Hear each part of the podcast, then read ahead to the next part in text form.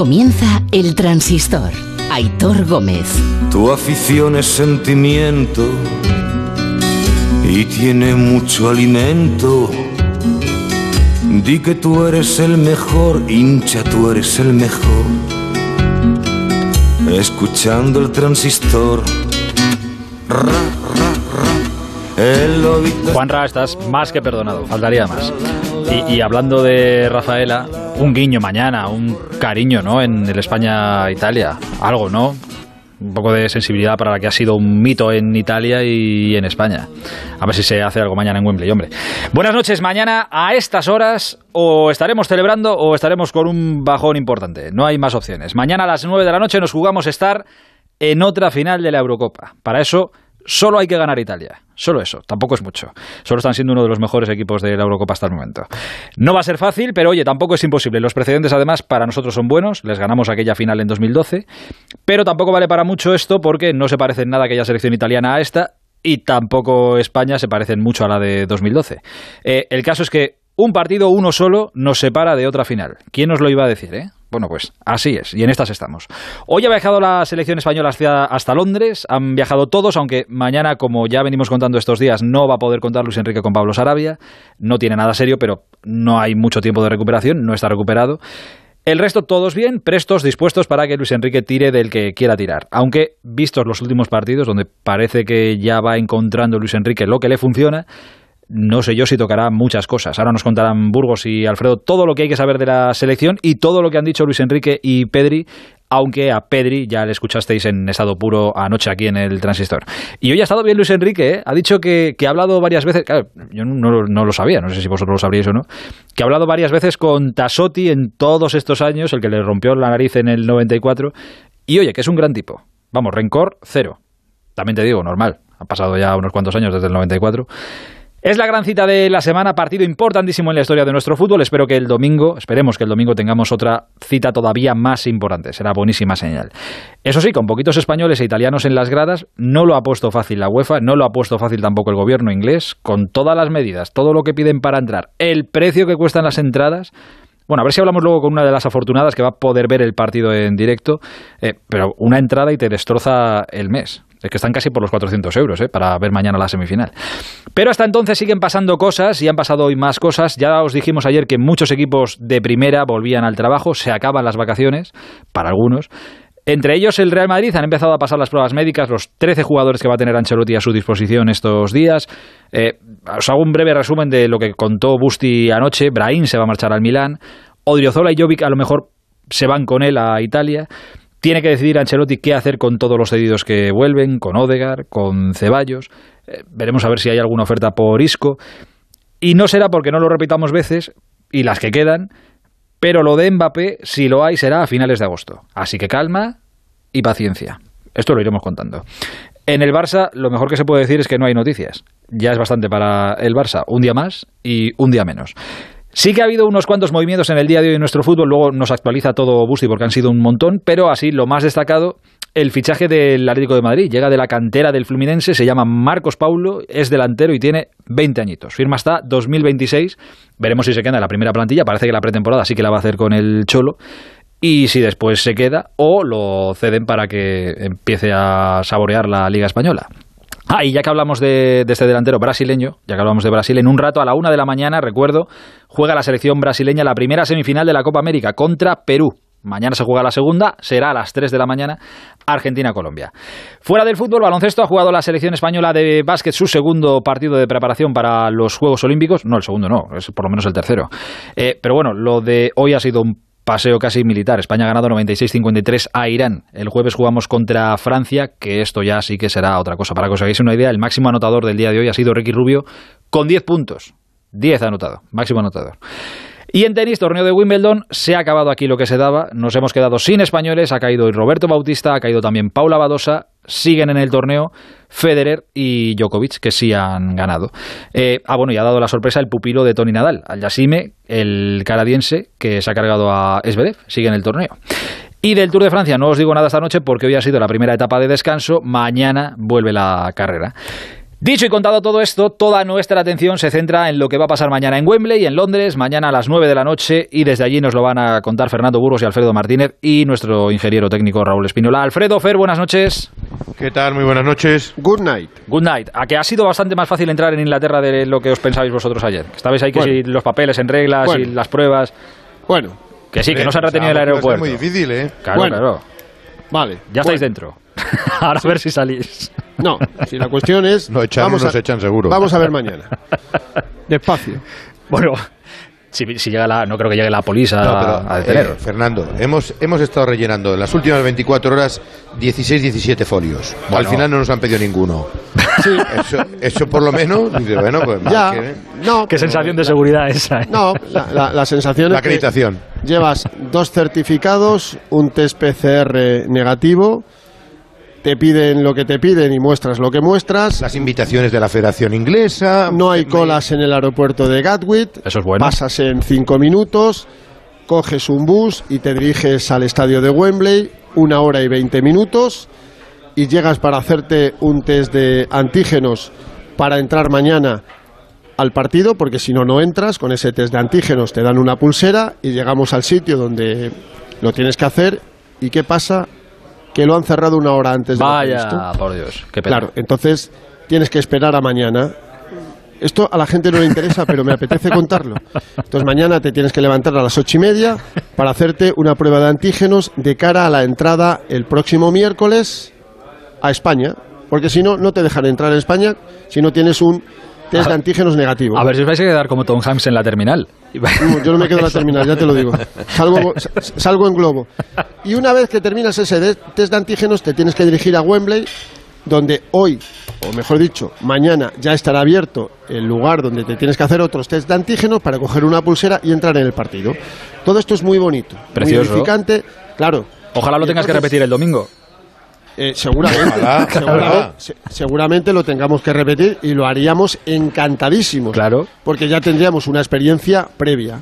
Y todo esto, mantener la cabeza fría, el corazón caliente y decirle a la gente lo que ha pasado en el día de hoy en la selección Eh, española. y nosotros somos unos privilegiados, porque esto lo podemos hacer porque tenemos una excepción por estar invitados por la UEFA, pero si no es absolutamente imposible venir desde España a ver el partido de la selección nacional. Ah, no Sí, me digas. pero Iba a ir yo mañana para allá, no me digas. Bueno, vale. pues Y por eso, y por eso, por todo eso que estáis contando, la Federación Española de Fútbol ha lanzado una campaña en redes sociales, en todo tipo de plataformas.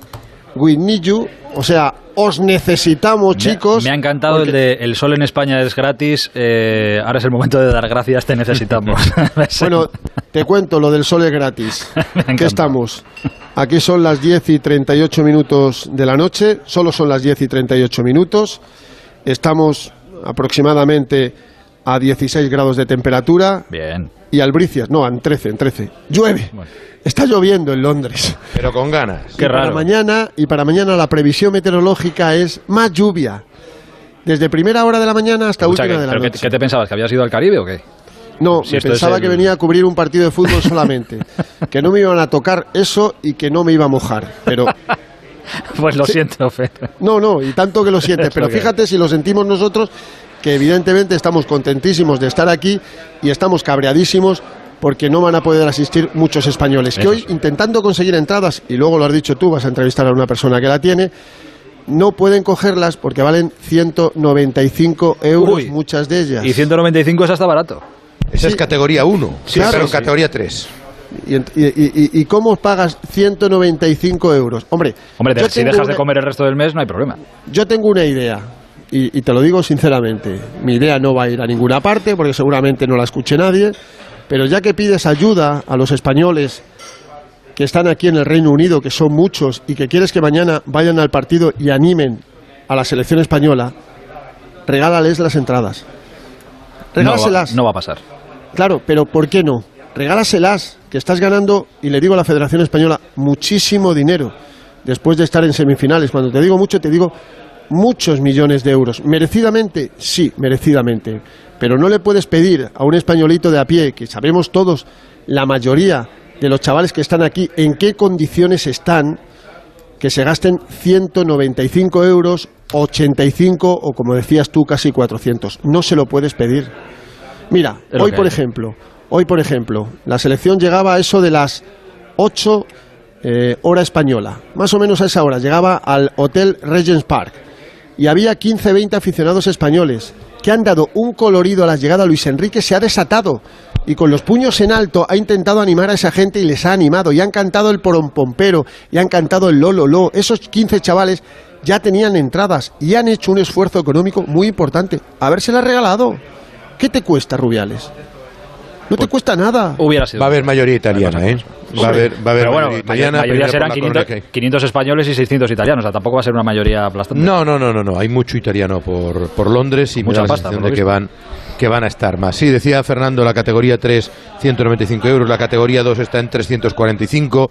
La categoría 1 en torno a los 500 euros por, por entrada. Luego hay VIP, vamos, no, no son nada baratas las localidades, a pesar de que mañana se pretende que haya 60.000 espectadores. La capacidad del estadio es de 80.000 y se autoriza la venta de 60.000 para mañana, para el miércoles y para la final. De hecho, hoy, no sé si lo habéis visto, el primer ministro británico Boris Johnson ha anunciado que a partir del 19 de julio, si todo lo, eh, las autoridades sanitarias lo permiten, habrá ya venta absoluta y 100% de capacidad en los estadios. Así que una buena noticia, por lo menos, dentro de estos sinsabores, ¿no? Algo es algo. Es, verdad, y ojo, que estamos aquí, es verdad que la seguridad es lo primero, ¿eh? que estamos en la época en la que, en la que estamos. Eh, oye, todos bien, todos sanos, sin Sarabia, no ha tenido tiempo de recuperarse el muchacho, mañana es el único que no estará, el resto todos en orden. Sí, bueno, como lleva contando un acero desde el pasado sábado, ya dijimos que Sarabia no iba a entrar en la convocatoria, iba a ser el descartado. Hoy lo ha confirmado Luis Enrique dos días después. Está bien que nos confirmen las noticias dos días después, para eso están. Y es evidente que iba a ser baja, porque, a ver, eh, jugó como jugó la primera parte contra eh, Suiza el pasado lunes en San Petersburgo. Eh, bueno, pues la jugó como la jugó, es que es así, y no podía más y le tuvo que sustituir en el descanso y entró Dani Olmo, pero el resto están bien. ¿Cansados? Sí, pero la ilusión, las ganas, el deseo, pues puede mucho más que, que el cansancio. Y lo decías tú, mira, eh, excepto Dani Olmo por Pablo Sarabia, a mí cualquier cambio sería una sorpresa, Hitor. Fíjate lo que te digo, cualquier otro cambio sería para mí un sorpresón Cuentan que Álvaro Morata está muy justo físicamente. Hombre, para jugar 50 minutos puede estar, como el otro día frente a Suiza, que en medio campo, los tres del medio campo llevan una tuta importante, pero son los titularísimos para Luis Enrique, que los cuatro de atrás le dan toda y absoluta confianza, aunque haya metido algún partido a Eric García y en otros a Pau Torres. Por eso te digo, yo no veo, vislumbro en este caso más cambios que ese de Dani Olmo por Pablo Sarabia. Eh, he visto a Luis Enrique, o por lo menos lo he notado así en la distancia, muy tranquilo. Que, se, ha visto en muchas de estas, ¿eh? Luis Enrique sabía lo que es ganar Champions, ya juega con la selección, bueno, eh, que lo, pero que como muy, muy tranquilo para lo que tenemos mañana. Bueno, sí, a ver. Que irá por dentro de la procesión, ¿eh? supongo. Sí, bueno, había dos tipos de preguntas. Las que venían de la prensa española, que estaba como está, con la cara mohina, y la que viene de la prensa italiana. No hay que olvidar que él estuvo en Italia mucho tiempo y tiene muchos vínculos con el país transalpino. con España no tiene ninguno, sí, eso es verdad, y en España no ha entrenado nunca y, no, no pero que te quiero decir que también tiene esa querencia en Italia y tiene muchísimo eh, respaldo por parte de A pesar de haber estado un año en Italia, tiene más querencia por Italia que por España. No, yo no he dicho eso. Yo no, pero yo no nos metamos en el fregado ese que no, nos viene a En Italia estuvo un año y estuvo como estuvo y no estuvo más. Un año y en España lleva toda la vida. Pero bueno, que escúchame, que esto es. esto Yo lo que he visto y lo que, y lo que me ha transmitido es que le haces una pregunta y está mohino y llega un italiano y sonríe con una sonrisa. Pero bueno, vamos a lo mollar. Em, ayer hizo dos años y diez meses que debutó Luis Enrique con la selección española, precisamente aquí en Londres, un 4 de septiembre del 2018. Le ganó España 1-2 a Inglaterra. No es habitual ganar en Wembley, ¿eh? Inglaterra. De hecho, solo lo habíamos ganado una vez en toda la historia. Hace el día que liberaron a Enrique Castro Quini, por ejemplo.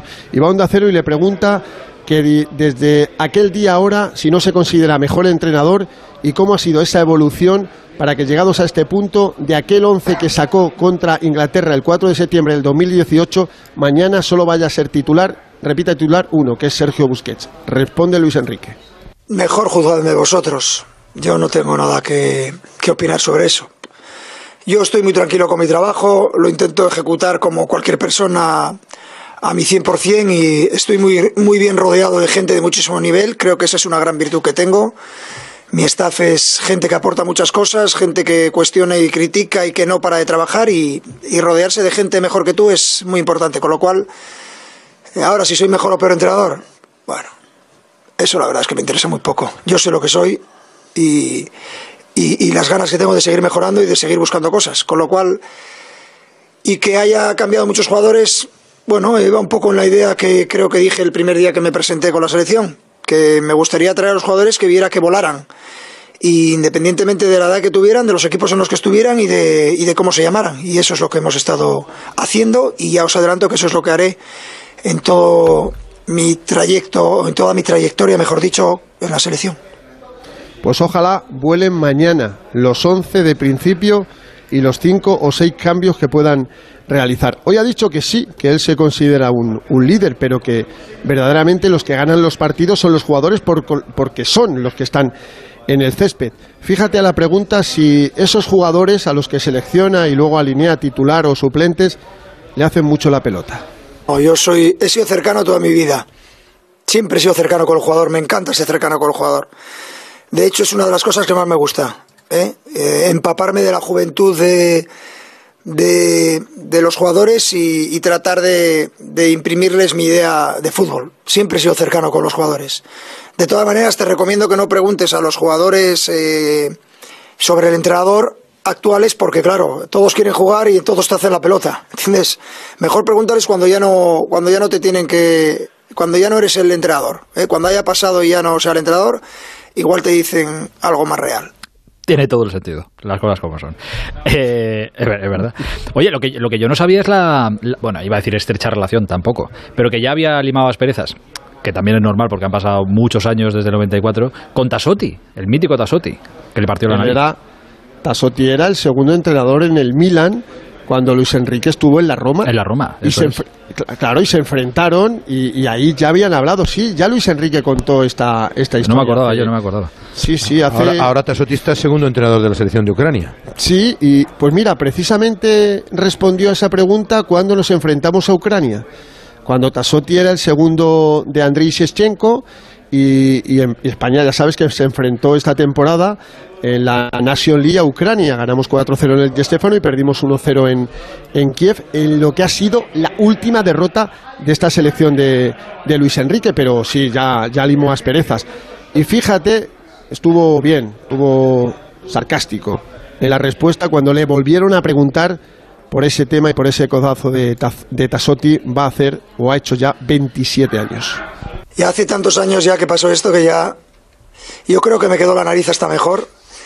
Nada, he, he podido hablar con Mauro Tasotti tres, cuatro veces en todos estos años y bueno, he podido encontrar una persona honesta y una persona eh, buena y, y, bueno, ahora mismo trabaja con de segundo entrenador en, con Ucrania, con Shevchenko, hemos podido hablar eh, varias veces y nada, forma parte del pasado, de nuestra historia eh, futbolística. Seguramente los dos eh, nos hubiera gustado que fuera de una manera diferente aquel, aquel momento, pero nada. Nosotros a centrarnos en jugar, repito, yo sigo, tengo un, grandísimo, eh, o un muy buen recuerdo de mi estancia en Italia, de, la gente italiana y nada que ver. Esto es un partido muy bonito de semifinales en el que Italia y España desean llegar a, a jugar una final y nada más. El resto queda en la historia futbolística. Pelillos a la mar. Eh, Zidane y Materazzi también se arreglaron al final, ¿no? ¿O no? ¿O eso ya me lo estoy inventando no. yo? No, eso ellos no. no. se arreglaron, ¿no? Vale, vale. ¿Quién? ¿Zidane con Materazzi? Sí, sí. No, no, no. no, no aquello no, terminó bien, ¿no? Vale, vale. No, aquello... empezó, empezó, mal y terminó... Vale, vale. No, aquello, aquello no hay por dónde arreglarlo. pidió disculpas, ¿no? Públicamente. Creo que Zidane no se las aceptó. Creo que aquello tuvo que ser muy gordo. Sí, sí, lo sí, que comentan y no Zidane no no sé no, no es de los que a lo mejor perdona vale, tanto vale, como vale. bueno pero... está en Mar está en Marsella Zidane por cierto hoy que ha vuelto el Madrid a los entrenamientos Zidane ha puesto en redes sociales qué bonito volver aquí Marsella claro. De, vacaciones, disfrutando, claro que sí. Em, Esperando ante... el nombre del seleccionador francés. Exacto, a ver, bueno, a ver, ya veremos, a ver si todavía, si todavía el Mundial, ya verás. Em, así estamos nosotros y ahora vamos a hablar más de la selección española y del partido en general, pero quería saber también cómo está eh, Italia y cómo está la selección italiana. Mario Gago, buenas noches. ¿Qué tal? ¿Cómo estáis? Oye, ¿cómo, cómo están vendiendo lo de, lo de mañana? ¿Cómo, ¿Cómo se vende el partido de mañana en Italia? ¿Lo venden como una fiesta italiana? ¿Lo venden como un partido bonito? ¿Lo venden cómo? Como una oportunidad para una selección que está jugando el mejor fútbol de la Eurocopa. Y es verdad que no, no se ven como grandes favoritos, pero sí eh, quieren valorizar con eh, sí sí se ven como el equipo que está jugando mejor ahora mismo la Eurocopa y sobre todo que tiene un centro del campo que ha demostrado más cosas con Varela con Berratti el otro día siendo determinante la asistencia para el gol de Varela y con Jorginho que es un poco el punto de, ese centro del campo donde pasan todos los balones. A partir de ahí pues con una defensa muy fuerte con Donnarumma haciendo grandes paradas. Había unas encuestas en periódicos deportivos hoy si la gente creía que Donnarumma es el mejor portero de Europa actualmente. Y bueno pues eso con salía, salía que sí, seguramente, ¿no? Hombre, claro que no, pero, pero bueno, pues eso, que vienen muy confiados con lo que pueden hacer y sobre todo con lo que Roberto Mancini puede dar eh, de una plantilla y de un once inicial que debería ser el mismo que ganó a Bélgica de manera merecida con el cambio de Emerson Palmieri por el lesionado Leonardo Spinazzola y con esos 11 jugadores que, lo están haciendo realmente bien en, esta Eurocopa, pues intentar batir a una gran selección como la española, pero se ven mejores al menos en forma y, en estilo de juego. Parece que no, les ha quitado la baja de, de Spinazzola, no les ha quitado ni un puntito de, ilusión, ¿eh? Nada. De hecho, incluso igual les ha dado hasta un poquito más de fuerza.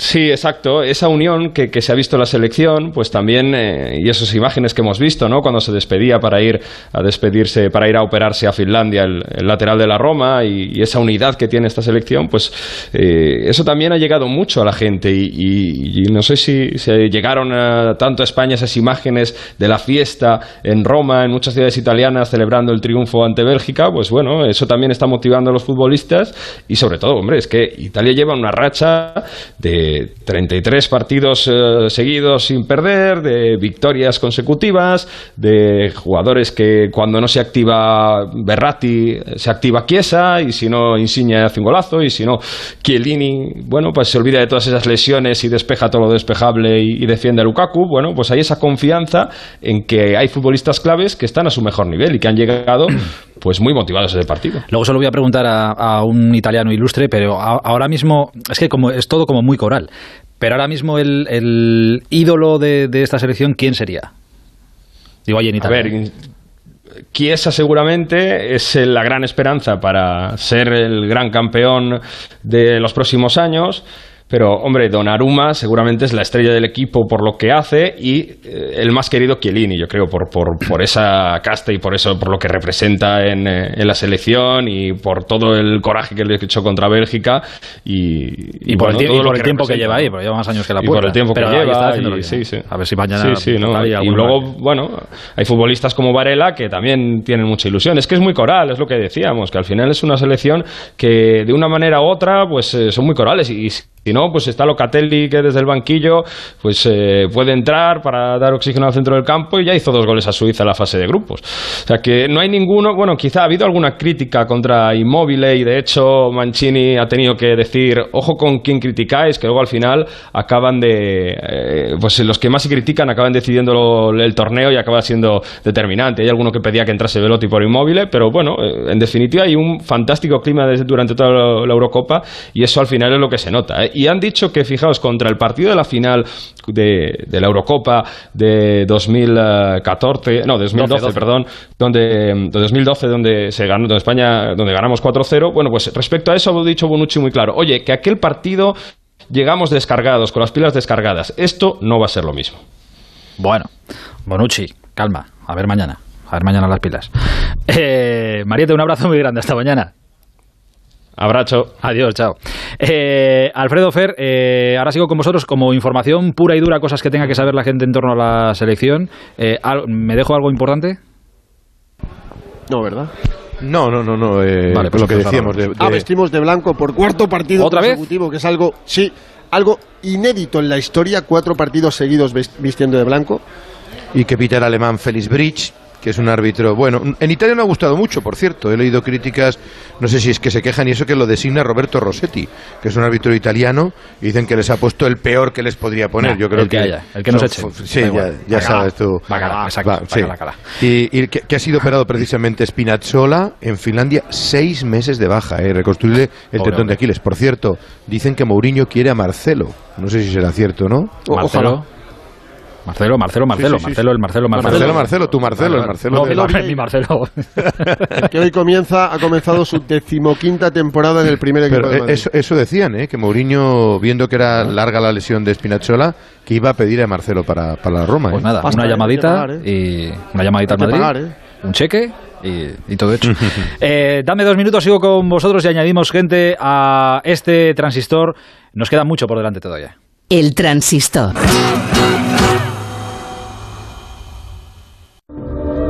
Quiero decirte mi secreto ahora. Tengo un sexto sentido. En ocasiones veo ofertas dos por uno. Sí, dos gafas graduadas de marca con antirreflejante por solo 79 euros. Infórmate en soloptical.com. Soloptical, solo grandes ópticas. Mamá, mamá, la silla del comedor no es la más adecuada para estudiar. Hija, ya me lo dice también tu padre en su teletrabajo. Pasaremos por la exposición de Mercaoficina, que tiene miles de sillas giratorias y fijas desde 25 euros, y todo quedará solucionado al momento. O bien, a través de su página web. Mercaoficina, siempre pensando en sus clientes. En ocasiones veo ofertas dos por uno. Sí, dos gafas graduadas de marca con antirreflejante por solo 79 euros. Infórmate en soloptical.com. Más de uno lo tiene todo. Información imparcial, debates plurales, entrevistas que marcan la actualidad. También tiene entretenimiento y cercanía. Los humoristas más valorados. Pero además tiene algo que el resto no tiene. Tiene ingenio y creatividad, sorpresa e innovación. Tiene a Carlos Alsina. Miren, hoy lo vamos a hacer todo al revés. El objetivo que tenemos es no poner un pie en el estudio de radio contándoles lo que sucede y lo que suena aquí fuera. Estamos en Onda Cero transmitiendo el entierro de Benito Pérez Galdós. Estamos eh, emitiendo desde la Plaza de la Nos Villa. hemos venido hoy aquí a hacer una inmersión, enterarnos de cómo es un día cualquiera en la vida de quienes trabajan la tierra, de quienes Todo en un solo programa. Más de uno. Con Carlos Alsina. De lunes a viernes a las 6 de la mañana y siempre que quieras en la app y en la web de Onda Cero. Te mereces esta radio. Onda Cero. Tu radio.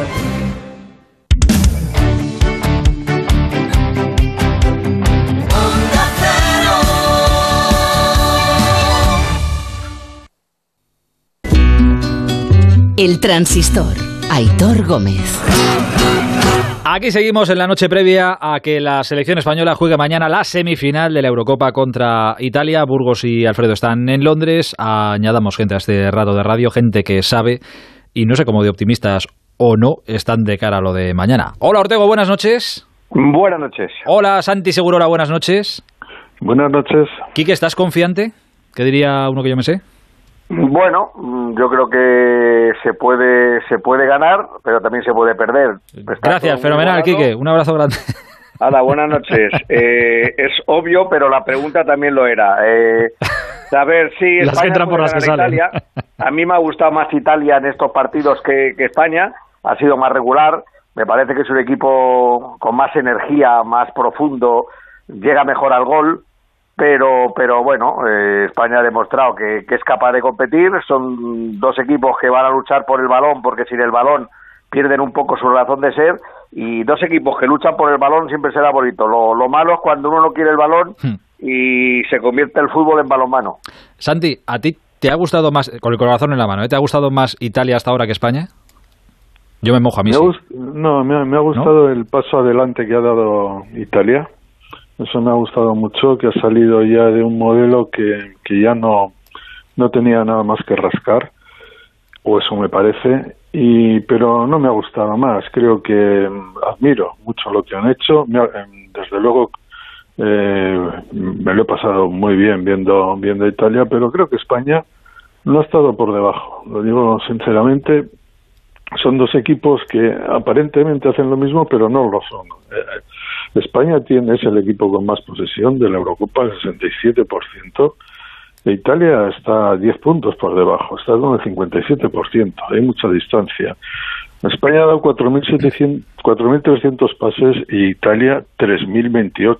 No te digo Inglaterra, que está, es decir, que eh, Italia juega al ataque, juega en campo contrario, pero lo hace de una forma yo creo que diferente.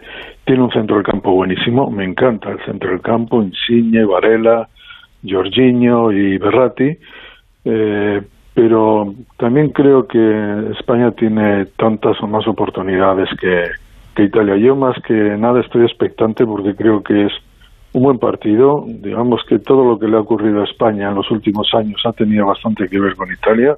Mm. Los cuartos de final de la Eurocopa del 2008, la final de 2012 de Kiev, eh, la derrota en la Eurocopa de, de 2016 y creo que son dos equipos que están atravesando, han atravesado un periodo malo, francamente malo, diría yo, Italia ni tan siquiera fue el último mundial, pero que se están rehaciendo, se están rehaciendo, se están rehaciendo yo creo que de la mejor manera posible, jugando con ambición al ataque y por eso creo que, que el partido tiene que ser bueno, el escenario es impecable, Wembley, me fastidia que no haya que no esté lleno y que no la gente no pueda viajar pero así es la, la vida.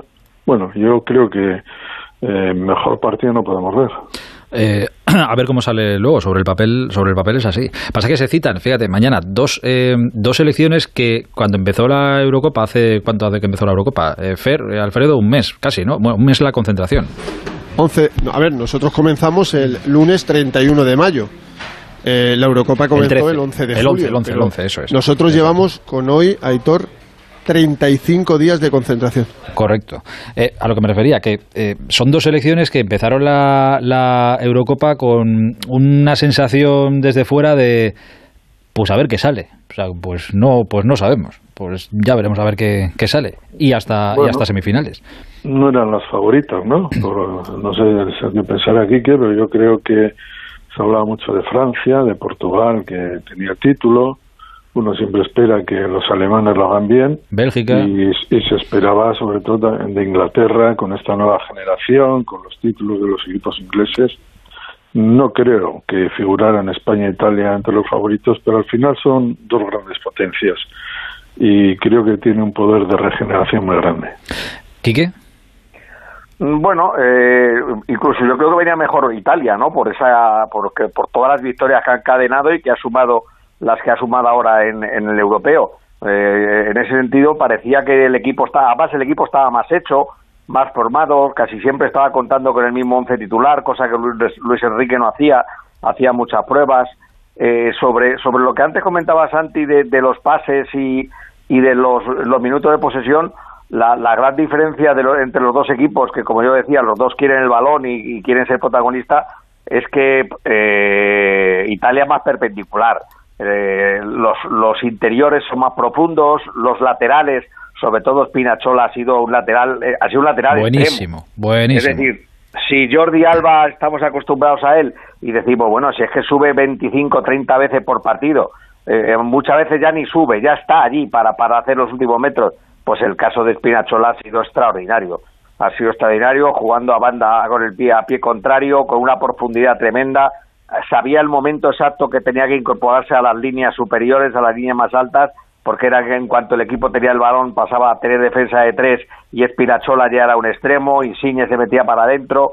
Entonces yo creo que en eso España riza más el pase, eh, mastica más el juego y sin embargo dentro de, querer tener hacer lo mismo Italia es mucho más perpendicular. Eh, Andrés lo decía, Fer, yo voy en su idea. Yo, por lo que he visto hasta ahora, parece que Luis Enrique ha encontrado un esqueleto armado y lo que le va funcionando, tengo, tengo la sensación de que no lo va a tocar, salvo el obligado cambio por Sarabia, que no va a estar, y tiene toda la pinta de que Dani Olmo podría ser su sustituto. Eh, ¿Tocaríais algo, por poco que fuera, o no tocaríais nada? A mí me preocupa el centro de la defensa, no Laporte, que ha estado francamente bien, pero creo que hay algo que no mezcla bien en, en la conexión Laporte con, con Pau Torres. A Pau Torres le veo más tímido de lo que le veía con Sergio Ramos. Fíjate que se, yo creo que a Pau Torres se le nota no tener al viola al lado. Pues no lo sé, no, no sé, pero también son dos zurdos, eso a veces crea complicaciones. El otro día en el gol de Suiza hubo esa mala comunicación, malos perfiles, y no lo sé. Eh, si Yo supongo que, los mantendrá, porque son fuertes, altos, y Mieri García, pues eh, que jugó de titular el, el, partido con Eslovaquia, no sé si está en condiciones de afrontar una semifinal con todo eso, con todo lo que eso significa. Pero hay algo en ese centro de defensa y ahora tengo que referirme a, a la situación de Pau Torres que, que no me acaba de convencer y creo que es un magnífico central, pero bueno, hay momentos en el que no un jugador no termine de arrancar, lo mismo arranca mañana y se convierte en la figura del partido. Tengo la misma yo creo que para este partido, fíjate, yo no yo coincido con Santi en que no me termina de convencer lo de los dos de estos dos zurdos, por lo menos con esta característica, pero fíjate, para el partido de mañana, un central zurdo a la derecha no viene nada mal porque Insigne siempre hace la misma jugada. Entra diagonal de izquierda para adentro para hacer su rematito. Es, es la jugada de Jafar, pero por el otro lado. Hmm. E Insigne la repite, la repite como media docena veces por partido. Entonces, eh, ese perfil que él busca viene muy bien para un central zurdo que en el momento del posible remate ya de Insigne, que está en una gran forma, él ya puede meter su pierna buena que la izquierda. Dirás que vaya detalle que se fija este, pero son detalles que a lo largo de un partido yo creo que, que hay que tener en cuenta. Y el del central zurdo para, para tapar ese, esos últimos eh, momentos de Insigne antes de, de, hacer el remate puede ser eh, eficiente. Eh, son, son, detalles de tener el título de entrenador, eso es la, gran diferencia. Hay otro detalle y es que Insigne, que hace un poco de Iniesta en la selección italiana, en realidad es un centrocampista. Italia acaba jugando con cuatro con cuatro peloteros además. Jorginho es muy bueno, Berratti es bueno, Insigne es buenísimo también y es un jugador, digamos, más eh, con más potencia, además, pero también es muy bueno con la pelota. Y hasta ahora yo creo que Italia está sacando mucha ventaja de ese cuadro de, centrocampistas. España los tiene muy buenos, pero tiene tres. Vamos a ver si cómo, cómo ajustan, ¿no? Veremos. Eh, hay una hay una cosa que está muy fea que es hablar de alguien cuando cuando no está y ayer en este programa se habló de alguien, se nombró a alguien y no estaba presente. Entonces, hoy hemos tirado un poco de morro y le hemos invitado a ese alguien a comentar un poco todo. Es un entrenador que además no debe tener mucho trabajo porque acaba de volver a entrenar con su equipo y en estos primeros días tampoco es que haya mucho que, hacer. Eh, lo vais a entender rápido, porque además del centro del, centro del campo de, España no creo que nadie dude, Busquets, Coque y Pedri. Fer, ¿tú te acuerdas ayer cuando le hiciste el test rápido a Pedri y cuando le preguntaste, Pedri, un entrenador. ¿Te acuerdas qué nombre dio sin pensarlo? Pepe Mel. Entrenador, buenas noches. Hola, buenas noches. ¿Cómo estás, hombre? Bien, bien, encantado de escucharos. Con poco trabajo, ¿a que sí? Tampoco hay mucho que hacer este primer día. Hemos empezado hoy, ya sabes lo que es esto, poner un equipo en marcha, ilusiones nuevas, gente joven, bueno, pues empezando. Empezando, sí, sí. Además, a ti esto de las pretemporadas te pillan de nuevas, o sea que hasta que te habitúas, un lío, un lío. Bueno, bueno es, es la salsa de, esto, ¿no? A los que nos gusta esto, lo que es, los que tenemos esta vocación, pues eh, ver arrancar es como un niño que nace, ¿no? Bueno, pues le ves gatear, andar y bueno, todo ese proceso ilusiona. Eh, y entre todo esto, ¿te da tiempo, te ha dado tiempo para echarle un vistazo a la Eurocopa, sí, no? Sí, hombre, obviamente. Eh, es un evento de mi profesión importante y, se sigue con, con, especial interés. Y sobre todo porque hay chicos que he tenido yo en diferentes equipos, en diferentes selecciones y por supuesto en la de España. Me vas a decir que al que, al que más ojo le echas es al de España, ¿no? Hombre, sí, obviamente. Eh, eh, todos los triunfos que, que, tenga España son, son nuestros, son de todos nosotros, ¿no? Y, y el que el fútbol español le vaya bien siempre es bueno para todos los profesionales. Oye, no sé si lo escuchaste o te lo han hecho llegar o no, no, lo sé. Anoche estuvimos aquí con Pedri en el programa y lo que le decía Fernando, de verdad, ¿eh? pregunta directa, era un test así rápido, le pregunta, un entrenador, y dijo Pepe Mel, pero sin pestañear y sin pensarlo. Ni Kuman que le ha hecho jugar en el Barça, ni Luis Enrique que le ha llevado a la selección, Pepe Mel. Bueno, a ver, obviamente se le agradece, ¿no? Pero yo creo que él también entiende un poco la situación que él vivió hace, hace año y medio escaso aquí en, en Gran Canaria, ¿no? No es fácil meter a un chico de 16 años en un grupo de profesionales, apostar por él desde el principio y hacerle jugar todos los partidos y verle crecer, ¿no? Bueno, eh, eh, yo creo que el mérito, siempre lo he dicho, el mérito de los entrenadores que estamos en los primeros equipos es atrevernos a poner a los futbolistas.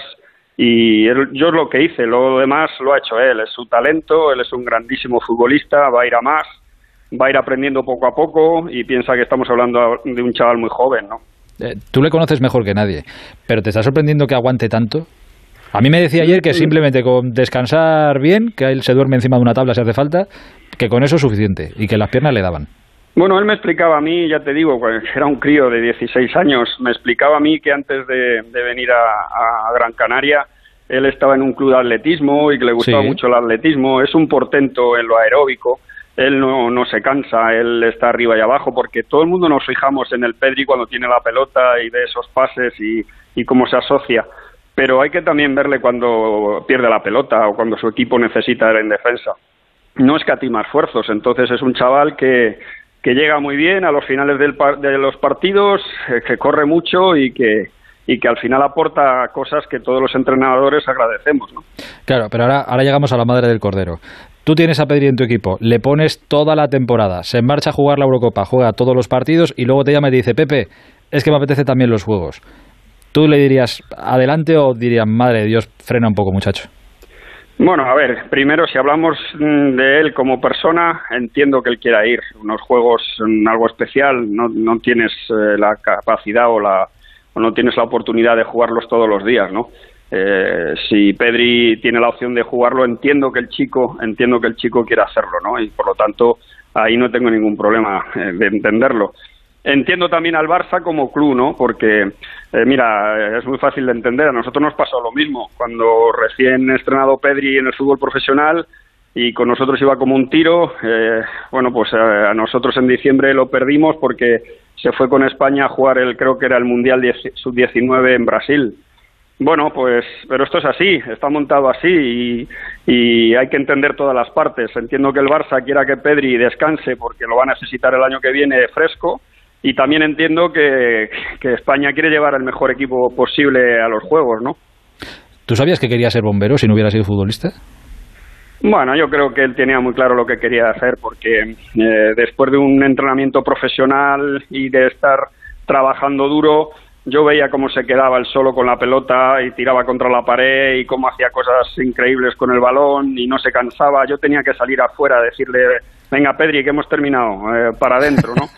Entonces, bueno, es un chaval que ama el balón, eh, siempre tiene una pelota al lado y siempre está pensando en fútbol, ¿no? Eh, oye, la, última que te hago yo, no sé si ahora Santi, Quique, Alfredo, Fer tendrán que alguna para, para hacer, ya te dejamos tranquilo. pero tú que eres entrenador y que sabes lo difícil que es el estar ahí, el gestionar, el convivir con la crítica, el depender de absolutamente todo de los resultados, ¿Tiene mucho mérito lo que ha hecho Luis Enrique con este equipo, Pepe? Para mí sí, para mí sí, porque primero él se ha encargado de hacer ese cambio generacional que todo el mundo a lo largo de nuestra carrera en algún equipo hemos tenido que hacer, ¿no? Eh, no es fácil eh, cambiar una España campeona, una España que todo el mundo nos hayamos de memoria, e ir introduciendo gente joven, ¿no? Y eso es lo que ha hecho Luis, y, creo que lo ha hecho muy bien, con unas ideas que, que se asemejan a lo que todo el mundo pensamos que es España, y, que además, pues los chicos eh, se, les, se les ve como un equipo, no, no una selección, sino un club, un club que, que entrena junto todos los días y que compite cada fin de semana, ¿no? Yo creo que eso es mérito de Luis. Y luego mm, yo a la gente le diría que todos los entrenadores tenemos información encima de la mesa que que hacia afuera no la gente no tiene y cuando uno toma decisiones es viendo todo lo que pasa alrededor y, siempre obviamente he pensado desde el prisma de lo que tú quieres hacer, ¿no? En, Italia no tienes ninguno de los tuyos, ¿no? Que yo sepa. No, bueno, tengo a Fabián, que estaba conmigo en el Betis, en el Nápoles, pero que, pero que No, no, no claro, claro, es de los nuestros. No, no, no, eso no, eso no cuenta, eso cuenta nuestro, eso es nuestro. Vale, vale, vale. Eh, ¿Dónde ves el partido mañana? Pues lo veré aquí en casa porque nosotros mañana, hoy hemos hecho mañana y tarde, mañana entrenaremos por la mañana, les hemos dado la tarde libre porque aquí obviamente el partido es a las 8. Entonces, bueno, pues a, estar en casita y a disfrutar. Eh, compañeros Fer, Alfredo, Santi, Quique, ¿alguna pregunta para un pedazo de entrenador? Yo, sí quería preguntarle y mandarle un saludo a, Pepe, eh, sobre todo porque él vio a, a, Pedri descubrirle en sus inicios. ¿Tenéis ahora mismo, sé que no me vas a dar ningún nombre, pero ¿hay algo parecido ahí en la cantera siempre extraordinaria de, la Unión Deportiva Las Palmas? ¿Algún jugador que se asemeje? Si lo tienes, no lo digas, Pepe. No, a ver, mira, mira eh, nosotros por la situación del fútbol actual, que vosotros sabéis, eh, bueno, toda esta pandemia que nos ha matado a todos, al fútbol le está pasando una factura tremenda, ¿no? Nosotros al haber vendido a Josep, al Lespit y, a Pedri al Barça nos ha dado vida, ¿no? Entonces nuestra única solución es sacar gente, sacar gente de la tierra. El fútbol canario, eh, bueno, pues exige una forma de jugar muy definida y le gusta a la gente de la tierra, ¿no? Y en eso estamos, pero los chicos tienen que, hay que darle paciencia, hay que verles crecer. No todos tienen la misma madurez, no todo el mundo llega tan rápido. Eh, Pedri es una excepción, obviamente, es que estábamos hablando con 16 años, pero aquí hay chavales que apuntan muy bien y que tienen que aprender el oficio de ser futbolista, porque al final ser futbolista es un oficio, ¿no? Eh, dime, dime, Santi. No, eh, Pepe, buenas noches. Me gustaría preguntarte por, por Pedri sobre qué aspecto crees que en el que tiene mayor margen de progresión. Mira, en primero te voy a decir una cosa mm, que creo que a ti te va a gustar. Eh, eh, la, mayor cualidad, la mayor cualidad que tiene Pedri es que hace mejores a los compañeros que tiene al lado, porque tiene algo que es maravilloso y es que entiende el juego. Él entiende cuándo tiene que centrar, cuándo tiene que disparar, cuándo tiene que hacer un regate, cuándo tiene que dar un pase con ventaja. Todo eso lo entiende, lo tiene en su imaginación y lo ve y lo lee, y lo lee rapidísimo, ¿no? Y luego lo que él tiene que mejorar es algo que yo ya hablaba mucho con él. Él, al ser un futbolista de segunda línea y pisar área, tiene que aportar goles, ¿no? Bueno, él le gusta mucho asistir, se siente muy cómodo asistiendo y, no ve tanto el gol, ¿no? Y Pedri tiene que mejorar en eso, pero es un chico muy joven y sin duda alguna lo hará. Qué bueno, Mar, si pudiera hablar con él ahora, ya verás, mañana va a marcar y te lo va a dedicar, Pepe. Dime qué qué. Y, Pepe, y su puesto, su puesto es ese interior en, uno de los dos. Sí, mira, nosotros nosotros jugábamos con, con 4-4-2 cuando él estaba aquí y yo lo tiraba a la izquierda porque desde la izquierda te hace superioridad.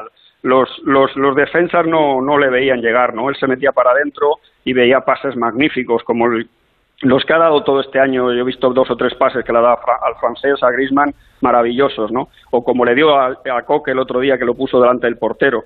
O al principio contra Croacia, sí. Sí, sí, eso, él la pierna cambiada lo ve fantástico, ¿no? Entonces, desde la izquierda eres un, un magnífico futbolista. Pero bueno, es un chaval que, que tiene que aprender, que tiene que crecer y lo bueno es que es español, lo tiene España y lo disfrutamos nosotros.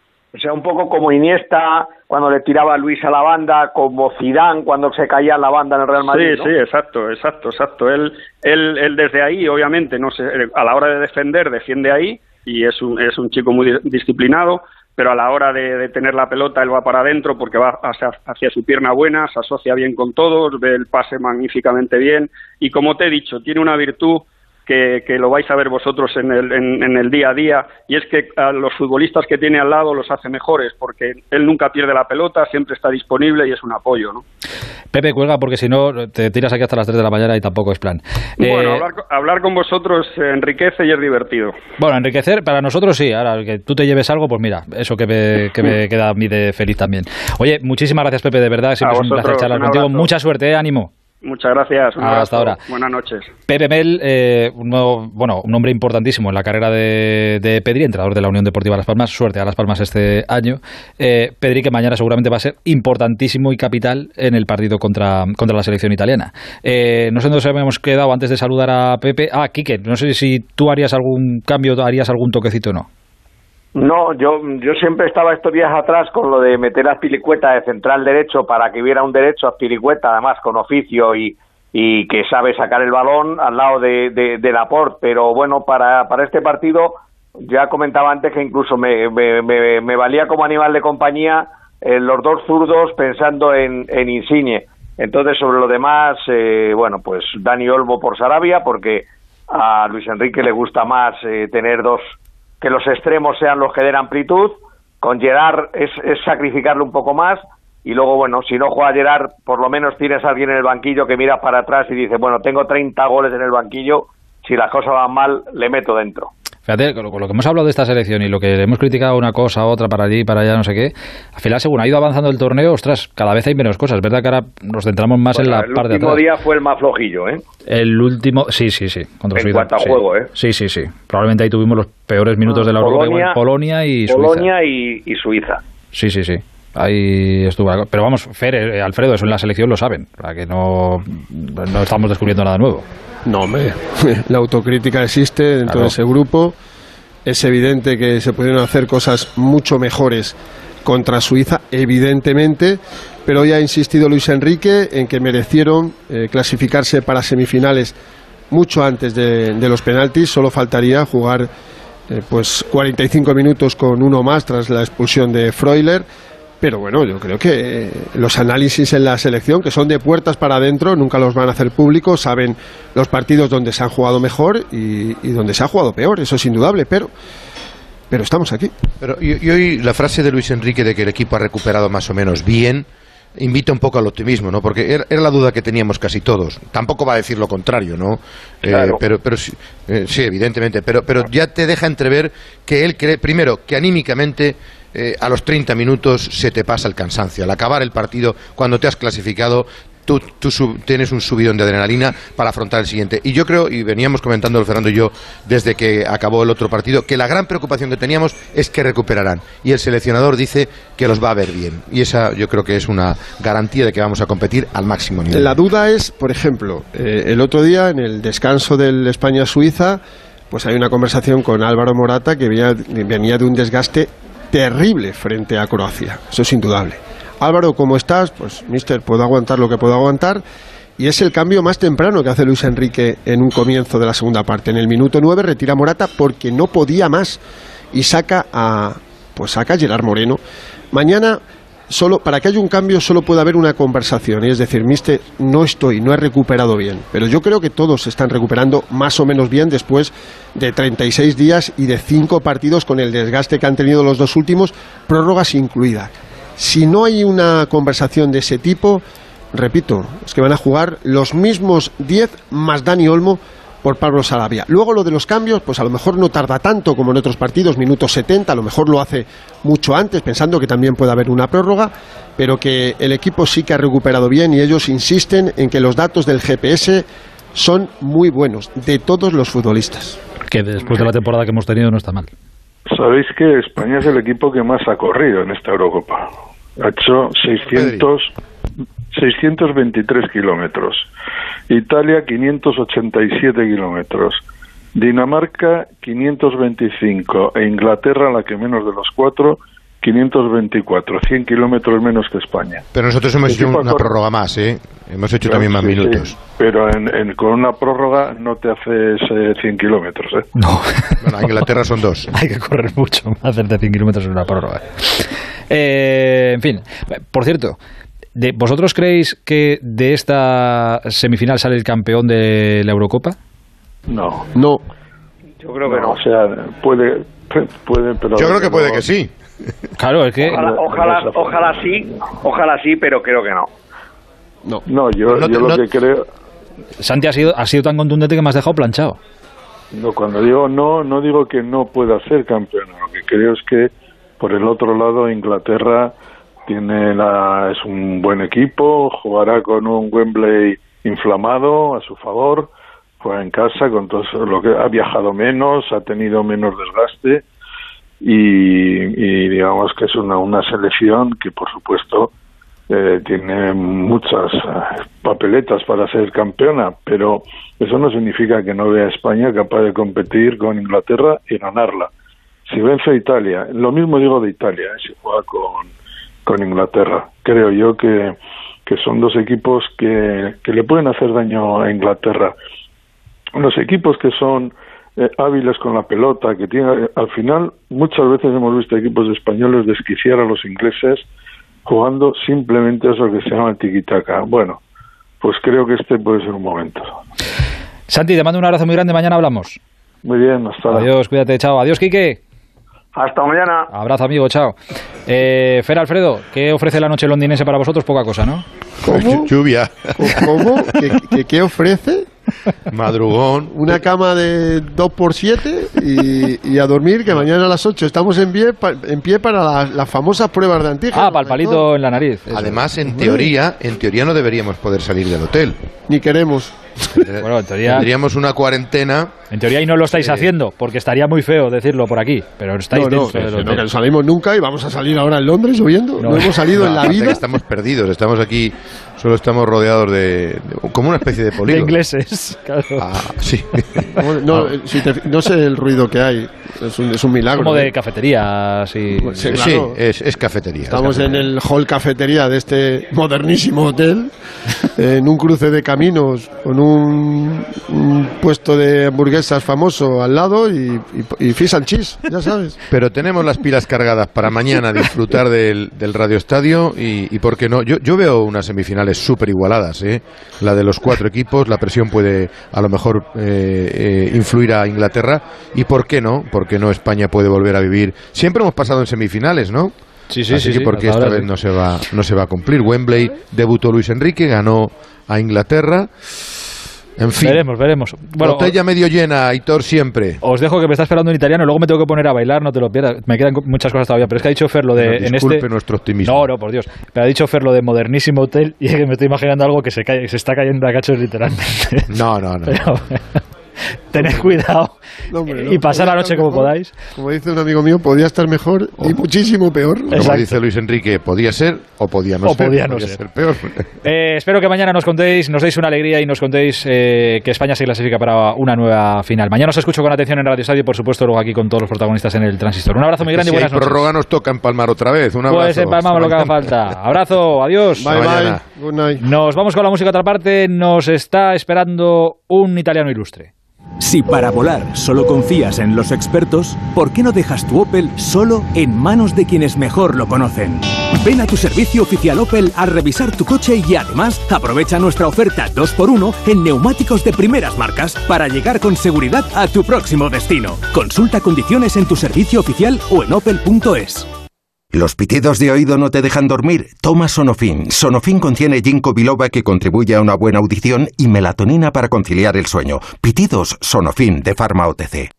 Si tienes dolores de cabeza, te cuesta enfocarte cerca, necesitas extender los brazos para no ver borroso y aún no ves claro lo de usar gafas progresivas, igual es porque no las llevas puestas.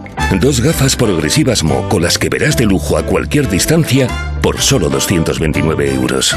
Solo en multiópticas.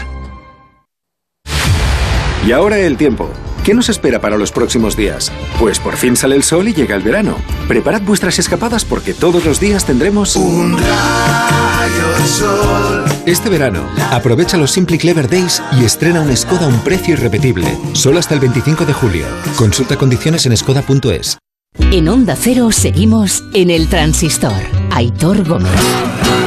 Las 12 y 28, hora menos en Canarias, claro, están los italianos venidos arriba, tienen motivos para ello, la verdad, su selección se los ha dado. Y esta noche queríamos llamar a un buen tipo, leyenda del Valencia, donde estuvo muchos años, creo que además está viviendo en España todavía. Joder, malo será que después de tanto, tanto tiempo en España no tenga un poco el corazón dividido mañana. Amedeo Carboni, buenas noches. Hola, buenas noches, buenas noches a todos. Lo tienes claro, de verdad, ¿no? Si gana España tampoco te importará tanto, ¿no? Bueno, yo espero que gane Italia, soy sincero. Pero bueno, Ya me imaginaba, España luego en la final haré el tifo para España, sí, no ayuda, esto no ayuda, pero mañana ojalá prefiero que gane Italia. Oye, a- Amedeo, si, si te digo, si te hubiera dicho hace, yo qué sé, un mes que, que Italia iba a estar en las semifinales de la Eurocopa, ¿tú te lo hubieras creído o me hubieras llamado loco? Eh, nosotros teníamos mucha, no tanto duda, pero teníamos mucha expectativa en el sentido de que era un equipo joven, un equipo que tienes, aparte de los tres jugadores, tipo Chiellini o Bonucci o Jorginho, no tiene experiencia a nivel internacional de grandes eh, competiciones, pero teníamos curiosidad porque el equipo no había perdido nunca. Entonces, claro, eh, no estamos de crítica, no estábamos de crítica, pero estábamos como per dire, vamos a ver lo que va a pasar, ¿no? A ver si jugando contra equipos fuertes vamos a conseguir algo. La verdad que nos ha impresionado mucho Italia, también por cómo juega, y sinceramente te digo, cada partido que ha jugado yo creo que ha sido protagonista, ¿no? No ha sido la clásica Italia un poquito al contragolpe. Claro, claro, es que ya de la, de la Italia aquella del Catenacho ya no queda nada. No, la verdad que esto yo creo que ha sido obra del entrenador, de Roberto Mancini, que se ha reflejado mucho porque él ha vivido mucho esto, ¿no? Porque él ha sido un gran jugador en Italia, pero eh, con la selección en Europa nunca ha tenido este valor que tenía en Italia, ¿no? Yo creo que él ha hablado muy bien al futbolista, le habría contado la verdad, su versión de cómo tiene que ser un futbolista, aunque llegue por primera vez a una competición tan importante que el grupo está por encima de todos. Eh, claro, tú como Mancini, ahora que me hablas de él, creo que tú coincidiste jugando en la, en la Sampdoria. En la Sampdoria, ¿no? Claro, yo me imagino que Mancini será ya poco menos que héroe nacional en Italia. Y ya como lleguéis a la final ya ni te cuento. Bueno, no, no, bueno, vamos a esperar mañana. Ah, vale, vale. que para hacer héroes hay que... Vale, vale, vale. mucho, sí, sí, que mañana va mal y de héroe se pasa a villano muy rápido. Ya, ya, ¿me entiendes? Que sí, somos sí, así, sí, ¿me entiendes? En Italia, si se gana, bien, si no se gana, va todo mal. Correcto. Oye, eh, lo que estaba diciendo aquí, que llama mucho la atención, que es que también tenemos ganas de ver a la selección española contra un rival eh, importante y que lo está haciendo bien además en esta Eurocopa. Eh, claro, y, en teoría parece que vamos a ver un bonito partido porque son dos equipos que de, de jugar el balón y de, y de tenerlo. Y, por lo menos podemos esperar eso, un partido bonito, ¿no? Yo creo que habrá, me da la impresión que los dos equipos, algo extraño por Italia, lo que parece que sufren a lo mejor es no tener el balón, porque Italia se parece más a España, ¿no? En este sentido, ahora juega mucho, uh -huh. tiene un mediocampo muy bueno, porque realmente el trío del mediocampo es muy bueno, y si tú te fijas, maneja muy bien el balón. Yo creo que esto, si lo hace España, luego Italia intentará sacárselo enseguida porque estar sin balón a Italia, a esta Italia le vas a quedar fatal. Y entonces mañana habrá un partido bonito, yo creo que estará abierto, dos equipos que a lo mejor uno llega con más, digamos, entusiasmo, que es Italia, el otro, pero a mí me da miedo España porque ha llegado a la semifinal no jugando demasiado bien, es decir, que ha tenido alto y bajo, pero ha ganado. Y esto no, no, no, no me gusta para nada, sinceramente. Eh, a medio te voy a pedir dos de, dos de nombres. Eh, dime, destácame un jugador de Italia y un jugador de España. Bueno, yo diría eh, Donnarumma por Italia. Porterazo. Tener, tener un portero bueno da mucha tranquilidad. El nuestro no es malo, ¿eh? que para penaltis que no veas. No, no, no, no, no, no, no, no.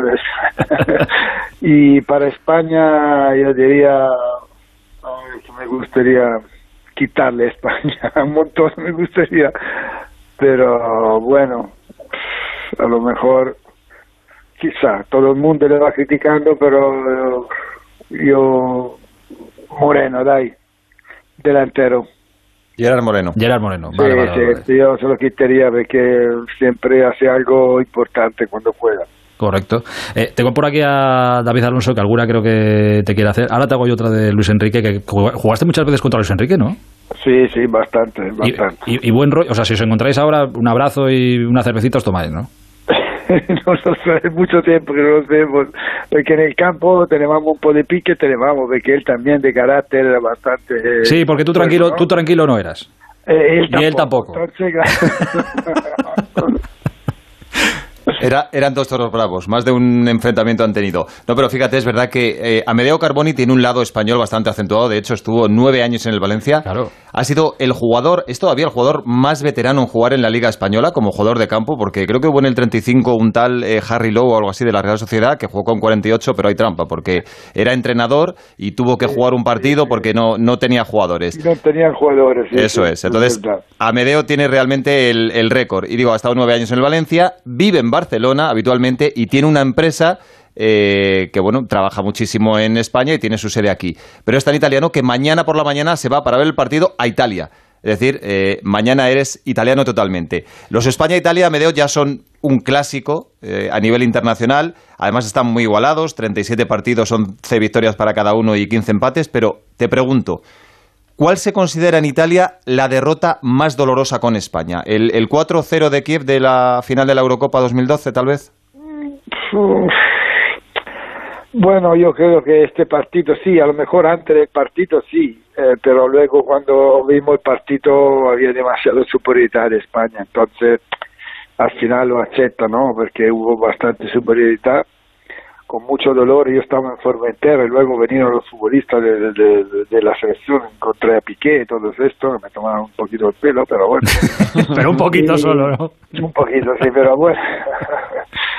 pero bueno, eh, yo creo que también anche nel Mundial, ¿no? Con los penalti, que era la primera vez que España superaba a Italia, aunque fueran los penalti, llegaba a cuarto de final, eh, se no me, se no me recuerdo mal. Correcto, bueno. También, también podemos hablar si quieres de la Eurocopa de 2008, pero bueno, tampoco es obligatorio si no quieres. No, no, no, no es obligatorio. Claro, Digamos, no, no. Últimamente en las grandes competiciones España nos ha dado un poquito, entonces tenemos que recuperar terreno ahora, ¿no? Bueno, tampoco tiene por qué Yo ser creo que tenemos que recuperar un poquito. Que no, que no hace falta. En, caso, la última Eurocopa nos eliminasteis vosotros. Claro, que hay que acordarse Ya, de todo. pero bueno, pero si no ganas al final elimina uno, pero no gana, eh, ah, se pierde algo. No sirve para mucho, ¿me entiendes? Oye, ¿y dó- ¿dónde ves el partido mañana? ¿Lo ves en Italia? ¿No vas a, no te han invitado a, a Wembley? ¿No te apetecía hacer tres meses de No, cuarentena allí? quería ir, pero no puedo, que me trabajo, entonces tengo trabajo y tengo que irme a Italia sí. Ah, ¿y, lo, y lo ves solo en casa? No, no, estoy con mis hermanos, todos, no, no, pero estoy en familia también ahí. Ah, un partido así no se puede ver solo, claro. No, no, claro, me imagino. no, me imagino. no, no se disfruta. Y más en Italia. Oye, Amedeo, tú eras lateral izquierdo y te voy a preguntar por eh, un lateral izquierdo que para mí, junto a Mala y el de Dinamarca, ha sido el mejor de la Eurocopa, que es Spinazzola. Eh, ha tenido una lesión muy grave, no va a estar mañana. ¿Cómo crees que puede afectar esa baja a Italia? Porque ha sido un avión eh, recorriendo la banda. ¿Y quién crees que puede jugar ahí? Porque se dice que Emerson. Ya, lo que pasa, sí, la duda está ahí en esta banda izquierda, ¿no? Y más, coger el lugar de Spinazzola, que ha sido una de las grandes sorpresas y con mucho mérito, porque ha jugado unos partidos tremendos, la verdad que siempre era uno de los mejores, sin duda, si no el mejor del partido casi siempre. Es bastante complicado, y si va a jugar Emerson, claro, yo estoy convencido que los compañeros le ayudarán mucho, pero eh, un partido tan importante te puede afectar, ¿no? Si no tiene un poquito de carácter. Pero claro, si está en la selección, yo porque creo que se lo merece. Entonces mañana tendrá una oportunidad, pasado mañana, ten- mañana tendrá una oportunidad muy grande y espero que pueda estar a la altura, ¿no? De lo que vale el partido, porque claro, ahí no hay ni ida, no hay vuelta en este partido. O se gana o se va fuera. O se gana o se gana. Pero no será fácil para él estar a la altura de Spinazzola, que ha dado de, de verdad, ha dado un toque muy, muy, muy grande. Ya sabemos, Aitor, por dónde hay que atacar mañana. Sí, sí, sí, vamos para allá. Vamos para allá. Tú, pero tú no nos has dicho nada, Amedeo, no te preocupes, que, no nos, que No, nosotros no, no, nos llevamos. Bueno, no, si, no, que- si yo espero que si Mancino me quiere llamar, voy, ¿eh? No voy a aguantar. Estás para jugar todavía. Cuando vamos ganando 1 a 0, ¿no? Eh, oye, la, la- la última, que, que no te quiero molestar más a estas horas de, de la noche. ¿Tú crees que del partido de mañana entre España e Italia sale el campeón de esta Eurocopa? Uf, porque el otro lado, Inglaterra le da mucho cariño también, ¿eh? Eh, Juega en casa y no lo sé. Aunque para mí lo tendrá muy, muy, muy difícil con Dinamarca porque juega muy bien. Eh, ¿Qué quiere que te diga? A este punto te voy a decir, ojalá que entre Italia y España salga el ganador de- del europeo. Amedeo, que tienes que volver a España a hacer negocios. Hazme caso, que te, que te- que te Y a- interesa. y a- y a vi- y a vivir. y a vivir. Pero bueno, lo que pasa es que me, me da la impresión que Inglaterra la están empujando bastante, ¿ya? aunque ha llegado con mérito ¿eh? a donde está. Sí, no, no, lo han hecho bien Inglaterra. Hoy están en semifinales, nadie les ha regalado Sí, nada. sí, igual, no, que, no, igual que a no, Dinamarca, ¿eh? que fíjate lo mal que No, ha pasado no, la selección verdad, danesa. Dinamarca, la selección danesa, la verdad que juega muy bien. Ah. Por esto Inglaterra mañana lo tendrá difícil, aunque juegue en casa, su público, su estadio, lo que sea, pero mañana lo tendrá difícil también ellos. Antes que si estamos aquí hablando de todo esto y al final acaba ganando Dinamarca. Pero bueno, oye, puede pasar, puede pasar, ya ves tú. Ya- ya pasó en el 92. Ya pasó en el 92. En el 90, ¿cuándo, cuándo ganó? En el 92. Bueno, el 92 es que no estaban, no estaban ni clasificados, estaban de vacaciones. Estaban en la playa. Ahí está, es verdad. Sí, Sí, me sí, acuerdo sí. esta anécdota. Sí, sí, es verdad que estaban todos de vacaciones. Se fueron ahí porque. Y sí, sí, porque y- ca- y vinieron cayó Yugoslavia por la Eso guerra de los Balcanes y tuvo que entrar Dinamarca y tuvieron que reclutar jugadores. De Fíjate. hecho, Michael Laudrup dijo que no iba y no fue. Y no fue, y no fue campeón, claro. Bueno, fíjate. Exacto, cosas que nos deja el, el fútbol. Tú por si acaso Sote en el teléfono a mano, no vaya a ser que Mancini tenga que tirar de ti. por si acaso, ¿no? Por si acaso, por si bueno, acaso. de la tribuna, allí en el banquillo, en el banquillo, a lo mejor. Amedeo, te, te agradezco mucho este ratito. Eh, suerte. Te iba a desear suerte para mañana, pero no te puedo desear Ah, suerte ya para lo mañana. has dicho. No, no, no, me da igual, me da igual. Ya No, lo es has que- dicho. es que igual. soy tan, soy tan educado. Venga, va, pues suerte, suerte para mañana, pero, pero te llamaremos en la derrota. Un abrazo grande, amigo. Cuídate mucho. Buena, Forza Italia. Chao. Ah, nada, nada, Viva España. Italia, viva España, mañana. claro que Chao. sí. Eh, somos educados al final y te das la mano y te acaba cogiendo el brazo entero. Ah, Buen tío Amedeo Carboni. Dos llamadas más tenemos que hacer relacionadas con España. David, no te vayas que tenemos que bailar. Si para volar solo confías en los expertos, ¿por qué no dejas tu Opel solo en manos de quienes mejor lo conocen? Ven a tu servicio oficial Opel a revisar tu coche y además aprovecha nuestra oferta 2x1 en neumáticos de primeras marcas para llegar con seguridad a tu próximo destino. Consulta condiciones en tu servicio oficial o en opel.es. Cuénteme, ¿qué es lo que le pasa? Doctor, no aguanto la espalda y paro de trabajar enseguida. Dígame, ¿trabaja desde casa o en oficina? Claro, mi casa es mi oficina. Pues entonces, llame a Merca Oficina. Sillas ergonómicas desde 30 euros y todo el mobiliario que necesite a la puerta de su casa o negocio. Cobertura a nivel nacional. Compre seguro, compre online, compre en Mercaoficina. Para ser el primero tienes que trabajar duro, mejorar cada día y no bajar nunca la guardia. Para ser el primero tienes que... ¿Venir a probar el nuevo Nissan Qashqai? Visita tu concesionario Nissan del 9 al 17 de julio y sé el primero en conducir el nuevo Nissan Qashqai electrificado con tecnología My Hybrid y etiqueta Eco. Red de concesionarios Nissan de Madrid. Onda Cero, 30 años juntos. Levantándonos cada mañana con información y análisis, intercambiando anécdotas y curiosidades, pasando juntos tardes entretenidas e interesantes, noches de trabajo y de insomnio, compartiendo nuestras vidas. 30 años en la radio hemos hecho programas normales, programas inolvidables, programas descontrolados. Porque en la radio, como en la vida, cada día es diferente, especial y único. Y nunca sabemos cómo terminará. Un programa de radio está tan vivo que casi nunca acaba siendo lo que uno quiere. Eso que tiene el directo. Gracias por estos 30 años de radio. Hace 30 años nació Onda Cero y hoy, 30 años después, es una historia de éxito para afrontar 300 años más. 300 años más con el cine. Que tú y yo ya no estamos para 300 años, pienso yo, ¿eh? No sé. Te mereces esta radio. Onda Cero, tu radio. Ya no es momento de fotos, es momento de actuar. Queremos un pacto de todos los partidos políticos para elevar al 2% de nuestro PIB la inversión en ciencia. Lo queremos ya y lo queremos para siempre. Únete a nosotros y firma en constantesyvitales.com. Compromiso a tres media. El transistor. Aitor Gómez. Claro, con todas las restricciones y todo esto que, que hay ahora, eh, desde la Federación hoy han estado, desde la Federación Española digo, han estado pidiendo el apoyo y cariño mañana a los neutrales, que habrá mucho público inglés, pues que vaya mañana a Wembley, porque es que de España pueden ir pocos y españoles allí pueden ir pocos también, siendo pocas entradas, italianos también, bueno, que nos teníamos que ganar un poco a, a los neutrales. Y hemos estado lanzando, ha lanzado la Federación unos mensajes, si tu comida favorita es la paella, es el momento de darnos las gracias, Eh, te necesitamos. En España el sol es gratis, es el momento de dar las gracias, te necesitamos. Bueno, este tipo de cosas que ha estado gracioso, la verdad. Pero es que es imposible. Muy VIP tienes que ser para no vivir en Inglaterra y que te dejen ir a, a ver el partido mañana. Y hemos conseguido encontrar a una española que nos va a representar un poco a todos y mañana va a gritar en el estadio porque sí que tiene entrada y va a poder ver el partido en directo. Se llama Lara Yáñez, es una española en Inglaterra, que esto parece el título de una película. Hola Lara, buenas noches. Buenas noches. ¿Qué tal? ¿Cómo ¿Qué tal? Pues muy bien, muy bien. Eh, deseando hablar con vosotros y, y representaros, como acabas de decir. Pues sí, porque mira, es que claro, como vais a ser 500 solo, pues es que tú igual representas a 700, con lo cual vas a tener que gritar mucho mañana. Qué presión. Oye, no, no vives en Londres, pero cerca, ¿no?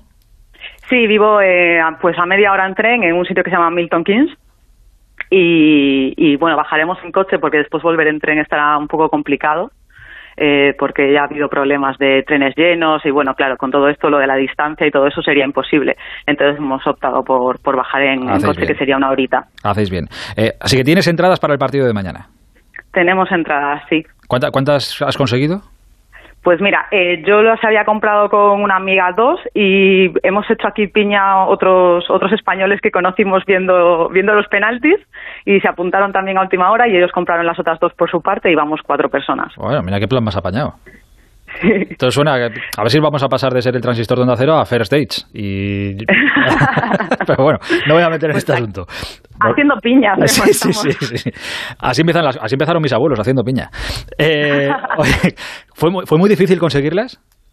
Pues mira, no, la verdad, ¿No? o sea, conseguirlas con de, eh, que estén eh, disponibles no fue no fue difícil porque ya las habíamos mirado después de, del partido contra Croacia. Cuando estábamos en octavos ya empezamos a, a decir, bueno, pues igual si nos, si pasamos mm, hay que mirarse lo de las entradas, tal. Y ya vimos que había disponibles. Y cuando ya lo miramos, lo que después te puede echar para atrás, que pasó con alguna gente, fue el precio. ¿Cuánto, Vale. si, si no es indiscreción, cuánto te cuesta el, el ir a, Sí. a representarnos mañana? Mira, cuando nosotros entramos solo había dos categorías disponibles y la más barata que había en ese caso era categoría 2 y eran 345 euros. Fenomenal. Eh, joder, es que, bueno, como lleguemos a la final, te han hecho el mes. Como quieras comprar entradas también para la final del domingo. Es que no puedo comprar para la final. Ya le escribí el otro día un tuit a la, a la selección que ya que me he gastado eso, como ellos tienen las de los familiares, que no las van a poder usar porque no pueden venir, que Claro. me las de cambio una por lo menos. Hombre, ser- sería un detalle bonito, ¿no? Que os las dieran a los que habéis, os habéis gastado la pasta para ir a la semifinal, ¿no? Pues ya que están ahí, seguro que tienen algunas que les sobran por eso, porque al final con la cuarentena y todo, con esto del coronavirus es complicado. ¿Y te, te ha contestado? ¿Te ha dicho algo la federación? Nada. ¿no? Eh, no, la verdad es que les he escrito por Instagram y por Twitter y no me han hecho ni caso. Bueno, eh, vamos a esperar a ver qué pasa mañana y luego a partir de ahí a ver si Sí, claro. vamos a intentar mover todos los hilos que, que se puedan. Eh, a todo esto, eh, para ir al partido de mañana, ¿qué tienes que llevar? O sea, ¿vale que vayas con tu persona y tu entrada y ya está? No. Ah, Eh, bueno, hay varias opciones. Eh, eh, una es que lleves vacunado más de dos semanas. ¿Es tu caso? Y hay Sí. un, eh, no, yo llevo vacunada eh, desde el sábado con la segunda vacuna. Entonces. Entonces, ya, pero hay más, espera, hay más Ah, opciones. vale, vale. Esa es una de ellas. Otra es que hayas pasado el coronavirus en los últimos seis meses, que tampoco es mi caso, pero así tendrías inmunidad. Y la otra es que te hagas unos test que lo que es el, el NHS de aquí, que es la Seguridad Social de España, te mandan gratis a casa, tú te lo haces, tiene un QR y subes el resultado a su página web. Entonces, si da negativo, eh, eso te sirve de prueba, tienes que hacerlo 48 horas antes y, y te sirve de prueba para acceder. Joder, pues es bastante facilito, la verdad, todo, ¿eh? Sí, sí, en verdad eh, lo de la vacunación aquí, como sabéis, va bastante rápido. Eso, yo tengo 34 y ya tengo las dos.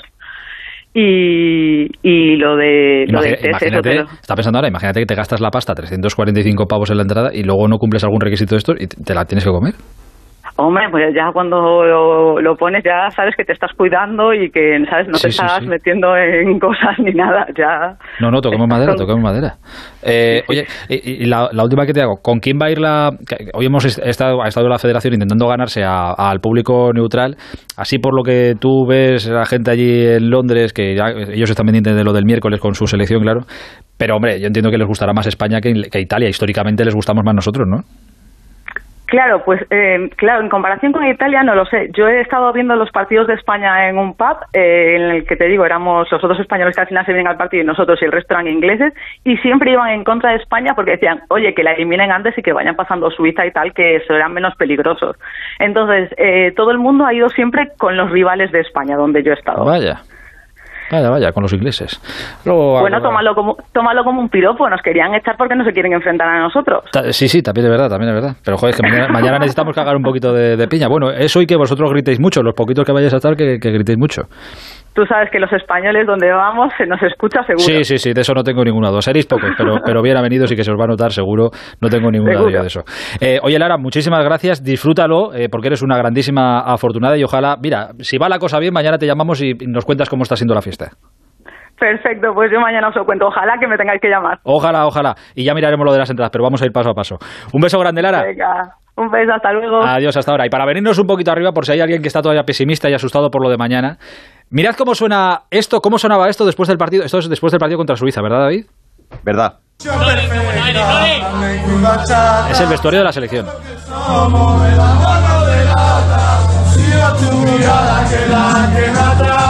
Está cantando ahí Lapor, está cantando ahí el bueno de Unai Simón. Bueno, todo esto viene por esta canción, que esta sí que es la buena, de verdad.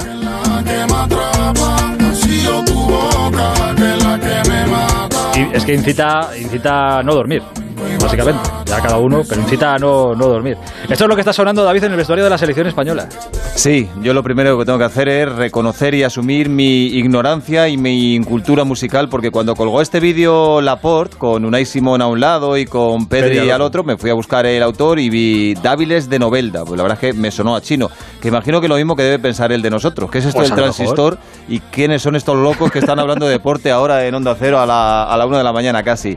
Bueno, pues al entrar en YouTube me di cuenta que este vídeo tiene casi 30 millones de reproducciones. Es 29.500, decir, que entre los más jóvenes, entre los que todavía no están pensando en ponerse la vacuna, pues tiene bastante tirón este chico de Novelda, de Alicante, de 22 años.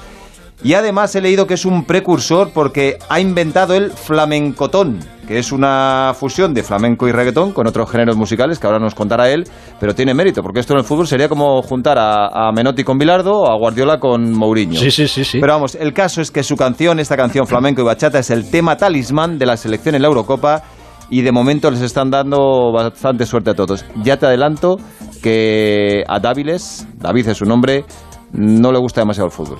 Hola David, buenas noches. Hola, buenas noches. No te gustará mucho el fútbol, pero ostras, esta campaña no te está viniendo mal, ¿no? Hostia, me- ahora, ahora me está empezando a gustar. Claro, es, que el- es verdad que el vídeo de la canción eh, tiene, cuando yo me he metido al estudio tenía 29 millones 500 y pico Sí, mil reproducciones. No sé cuántas Sí. tenía antes de, que entiendo que lo, que lo estaba petando fuerte, eh, pero no sé cuántas tenía antes de que saltara todo esto de que se escucha en la selección y tal, pero que habrá sido un impulso importante. Pues la, la verdad que desde que lo saqué, eh, yo estaba flipando con este tema porque ha sido uno que me ha dado un salto en mi carrera, incluso antes de que lo subiera la port. Iba subiendo bastante fuerte y ahora, pues ya ves, ahora más. ¿Y cuándo, Ahora más. ¿cuándo, cuándo se entera uno de que, oye, que, que mira esto, que está sonando en, en la Eurocopa esta que están jugando allí los chavales, se están poniendo esto en el vestuario? Pues a mí me pilló en un concierto, tío, tú imagínate, con todos los nervios que estaba a punto de salir a cantar y me llama un colega, tío, mira la historia de, de la por tal, se están escuchando la selección en el vestuario, yo lo miré y guau, estaba flipando, digo, ¿esto qué es, tío? Bueno, pero la canta- en ese concierto la cantarías con muchas más ganas, ¿no? La canté con más ganas. ¿sí? Hombre, claro. La fastidiado. Entonces, el fútbol es verdad que no te, que no te atrae mucho el asunto, ¿no? No es que no me atraiga, me mola, me gusta el deporte y tal, pero yo siempre he sido el tío que estaban todos jugando a fútbol y yo estaba al lado cantando, como y lo- ni los miraba. Bueno, te digo una cosa, no sé cómo eras como futbolista, pero sí, como cantante te parece que la cosa está funcionando bastante bien. Sí, como futbolista era malísimo, por eso no... Escucha, y de- después de, de todo esto, eh, ¿no- ¿te has puesto en contacto o conocías a alguno de los jugadores o te has puesto en contacto con alguno? Pues hace cosa como medio año, casi un año, eh, me siguió Coque. Coque, el, el capitán, bueno, el capitán de la Leti, sí, claro. sí, sí, me siguió Coque y, y, y claro, y a mí me, me habló un primo, tío, que te sigue Coque. Digo, calla, Dan. Y... O sea que es el, el introductor a lo mejor de la canción ha sido Coque. Pues el- sí, el- puede ser, muy probable, muy probable. Oye, ¿y les has escuchado cantar? ¿Te, te los llevas de coristas para esta gira en verano? No, mejor no. Ah. Eh, no, que- que me lleven ellos a mí a jugar a fútbol. Unas clases de canto sí necesitan, ¿eh, Dáviles? Sobre todo Unai Simón, madre mía, por favor, y Laporte.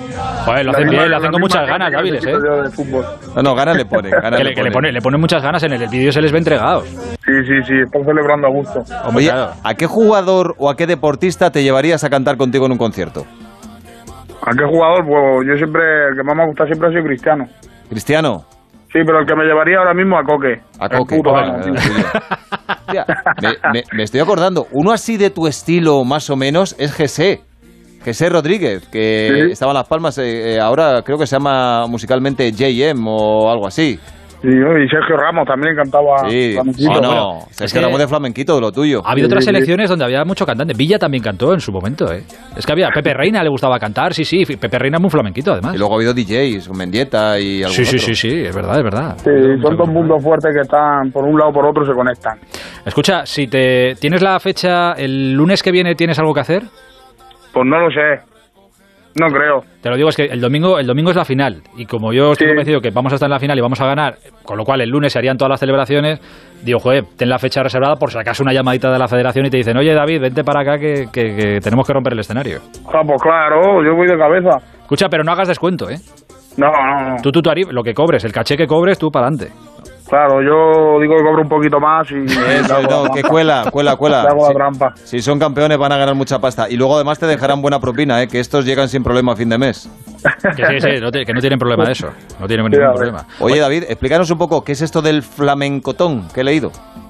Flamencotón es la mezcla de básicamente flamenco y reggaetón, pero en realidad es como re- me refiero al reggaetón como a toda la música urbana, como en este caso flamenco y bachata, que es una bachatita. Así que pues, como yo soy flamenco de raíz y me gusta la música urbana, el reggaetón, el rap, el trap y la música latina, la salsa, la bachata, pues yo lo mezclo. ¿Cuántos años tienes? Y es que tú eres muy joven, además. 22 añitos. 22 años, macho. Es el, es el- el Pedri de la música. El pe- sí, sí, la verdad, pues sí, es que el Pedri de la música, sí, sí, así es, así es. Bueno, pues nada, 30 millones de reproducciones en YouTube y esto seguirá subiendo mientras en la, Sí, sigue, que siga. a la selección le va yendo bien. Imagínate todo esto mañana sonando, mañana vas a estar sonando en el vestuario de Wembley, macho. Antes del partido. Espectacular. O sea, claro, Antes y- o sea, bueno, y después ya. Antes claro, y después, claro, después con una fiesta. Pero tú te imaginas todos los jugadores de la selección española en el momento antes de salir al, al césped escuchando tu canción, que claro, esto te, Buah. te- te va a lanzar al estrellato. Buah, tiene que ser la canción de la suerte. Sí, sí, sí, que es, esto está es el haciendo, talismán, está haciendo. esto es el talismán. Si ganamos, si ganamos es por la canción. Exacto. Eso hay que dejarlo claro. Si ganamos por- Tú di que sí, que luego ahí se reparten primas y que te vaya cayendo para ti también. Eh, oye, Fenómeno, que, que ha sido un placer conocerte, un placer saludarte, que te, bailaremos mucho este verano y si ganamos la, Euro- la Eurocopa, que tengas que, que- que sabemos que ha sido en parte gracias a tu música. Gracias a Flamenco Bachata. Exacto. Un abrazo grande, artista. Cuídate mucho. Un ¿eh? Hasta luego. Adiós, Fenómeno, chao. Esto va a sonar, esto va a sonar en, en Menorca cuando vayas para allá. Esto lo vas a bailar. cuanto más la oigo, más me gusta, la verdad, me está enganchando. A que, le- a que te la pones en el coche todavía de camino a casa. Va a ser el rey del flamencotón. Esta es la música talismán en el vestuario de la selección española. Para vernos un poquito arriba, bastante, bastante bien. Pero nos queda programa todavía por delante, así bailando un poquito. Cuando te y te recoge tu pelo. A las 7 de la tarde paso a recogerte. Cuando me levanto yo me muero por verte. Lo único que sueño por la noche tenerte. Y cuando te tengo cerca hasta me siento más fuerte. El transistor. Aitor Gómez. Te vamos a dar los dos mejores consejos para estar siempre en forma. Uno y dos, uno y dos, uno y dos. Apúntate al mejor gimnasio del mundo. Caminar por tu ciudad con Callahan Adaptation. El primer zapato que se adapta al pie y a tu forma de caminar. Fabricados en España por expertos artesanos y a la venta en las mejores zapaterías y en callahan.es. Callahan Adaptation. Se adapta al pie. Se adapta a ti. ¿Los pitidos de oído no te dejan dormir? Toma Sonofin. Sonofin contiene ginkgo biloba que contribuye a una buena audición y melatonina para conciliar el sueño. Pitidos Sonofin de Pharma. Que sí, que ya vendrán otros con las rebajas, cuentos y descuentos, pero ¿cuándo te han dado la mitad por la cara? Por tu cara bonita. En Vision Lab, todo a la mitad de precio. Gafas graduadas de sol y progresivas. Porque en Vision Lab hacemos gafas. Y sí, lo hacemos bien. Consulta condiciones. En Onda Cero seguimos en el transistor. Aitor Gómez. Y aunque parezca mentira, va a haber mucha gente que va a trasnochar un poquito, un poquito, esta noche, porque dentro de dos minutos eh, empieza a disputarse la primera semifinal de la Copa América, ni más ni menos que un Brasil-Perú. Eso tiene que estar a puntito de comenzar. Carlos Ares, buenas noches. Hola, buenas noches, Aitor. Efectivamente, sí, ya están los equipos en el campo haciendo el minuto de silencio obligado previo, pero ya se cantaron los himnos, ya se celebraron todas las cábalas, las promesas, se, se rezó a todos los dioses, los jugadores. Están todos los que tienen que estar, quiero decir, que está, como se esperaba, está Casemiro, eh, están todos. Sí, sí, sí, eh, Brasil sale con el equipo, salvo Gabriel Jesús, que fue Sí, expulsado por tres partidos por la patada de karate.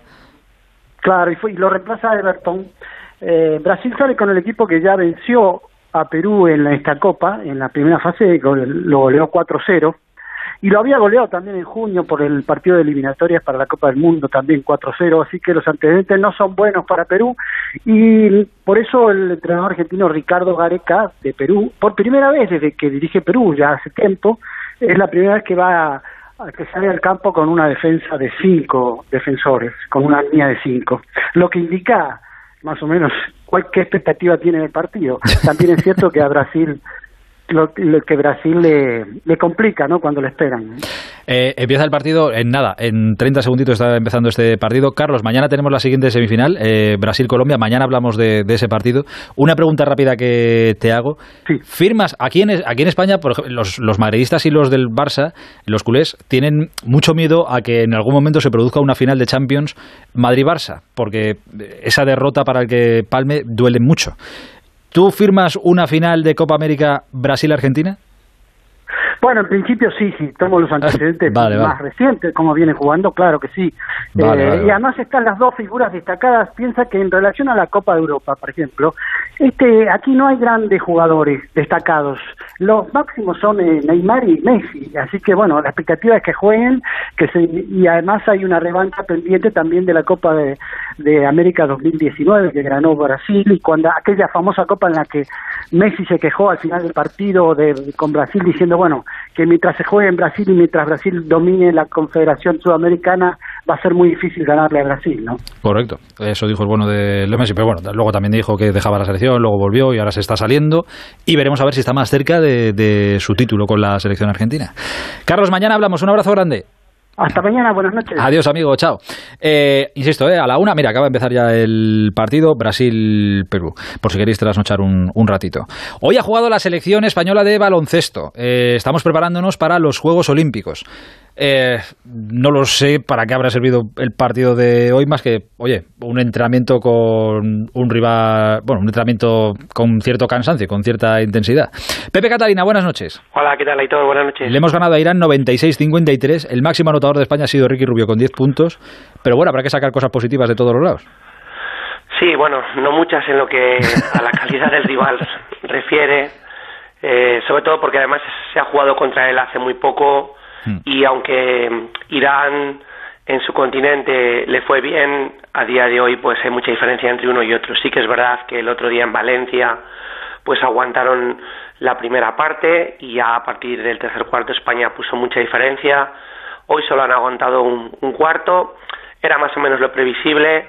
Yo creo que tampoco esta gira de preparación da para mucho más, son pocos días, no hay muchos partidos que poder hacer, se ha tenido que repetir este rival, pero bueno, el jueves hay Francia, Eso ya, Queda- será, otra- eso ya será otra cosita. Claro, queda ese último contra Estados Unidos justamente antes de viajar a El a 18, Tokio. el 18 en Las Vegas es. Eso es, entonces bueno, bien, eh, hay veces que es mejor tener un rival enfrente, aunque no sea de mucha de mucha enjundia para eh, practicar cosas, para empezar a, generar pues eh, lo que es el juego del equipo, con penetración, eh, jugadas, eh, cosas defensivas.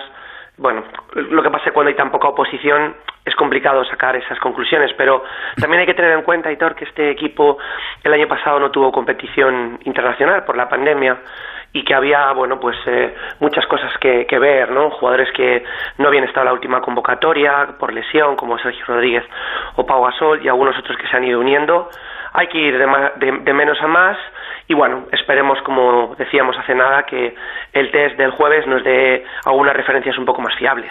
Ojalá así sea. Eh, la última que te hago, Pepe. He estado esta tarde intentando convencer a Bustillo y a David de que el fichaje que va a hacer su Real Madrid, de, van a fichar a Adam Hanga, eh, hasta ahora en el Barça, antes en Basconia, le estoy intentando convencer de que es un buen buen fichaje. Lo van a fichar por tres temporadas. ¿A qué es un buen fichaje? Yo personalmente, y desde mi modesta opinión, lo veo igual que tú. Creo que Hanga es un jugador de mucha utilidad.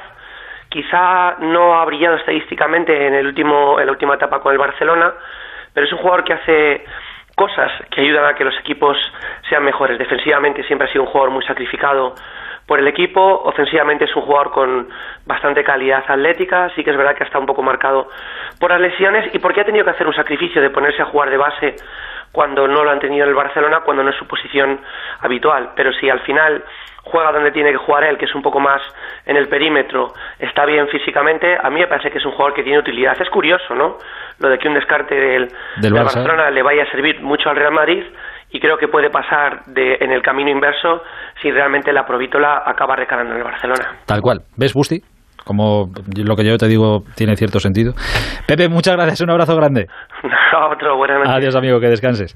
Eh, y una última llamada a Wimbledon. Se acabó el camino de los españoles en el tercer Gran Slam de la temporada. Rafa Plaza, buenas noches.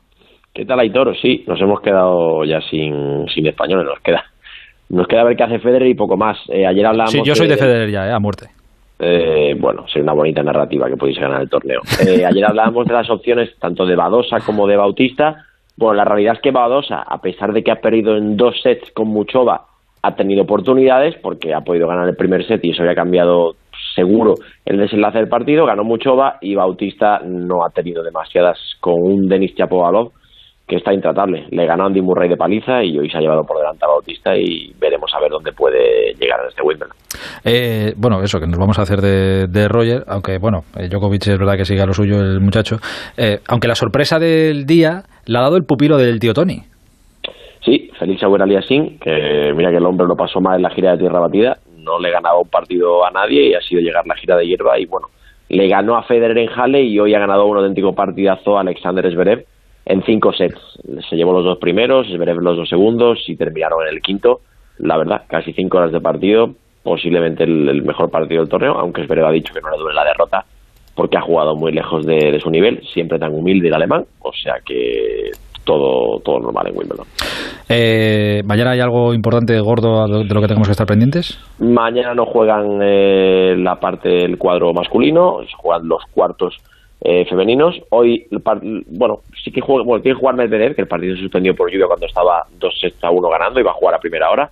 Es el único partido de los octavos de hoy, el resto son cuartos femeninos. Federer, eh, Djokovic y compañía van a jugar el próximo miércoles. Federer que ha ganado hoy a Sonego, que se convierte en el tenista de mayor edad, tiene cerquita de los 40 años, cumplirá el 8 de agosto, en meterse en los cuartos de Wimbledon en la era Open y que vamos a ver, porque si sigue avanzando, ojo que hay gente frotándose las manos con Djokovic Federer en la final de Wimbledon el domingo. Bueno, bueno, eso ya será el domingo en Londres. De momento, mañana, de lo que pase en Londres, mañana nos interesa otra cosa. En Wimbledon, con todos los respetos, mañana no. Pero nos interesa otra historia.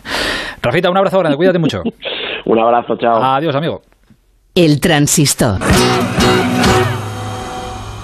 Soy Eduardo Molet ¿Sabes que puedes vender tu casa y seguir viviendo en ella para siempre? Te invito a merendar todos los martes y jueves a las 6 de la tarde en mi oficina de Fernando el Católico 19 y te cuento cómo. Reserva ya tu merienda en el 658 60 60 60 y vive tranquilo. Extrovertido con tus amigos, tímido con desconocidos, familiar, trabajador de 9 a 6, pasional cada domingo de fútbol. Ese eres tú.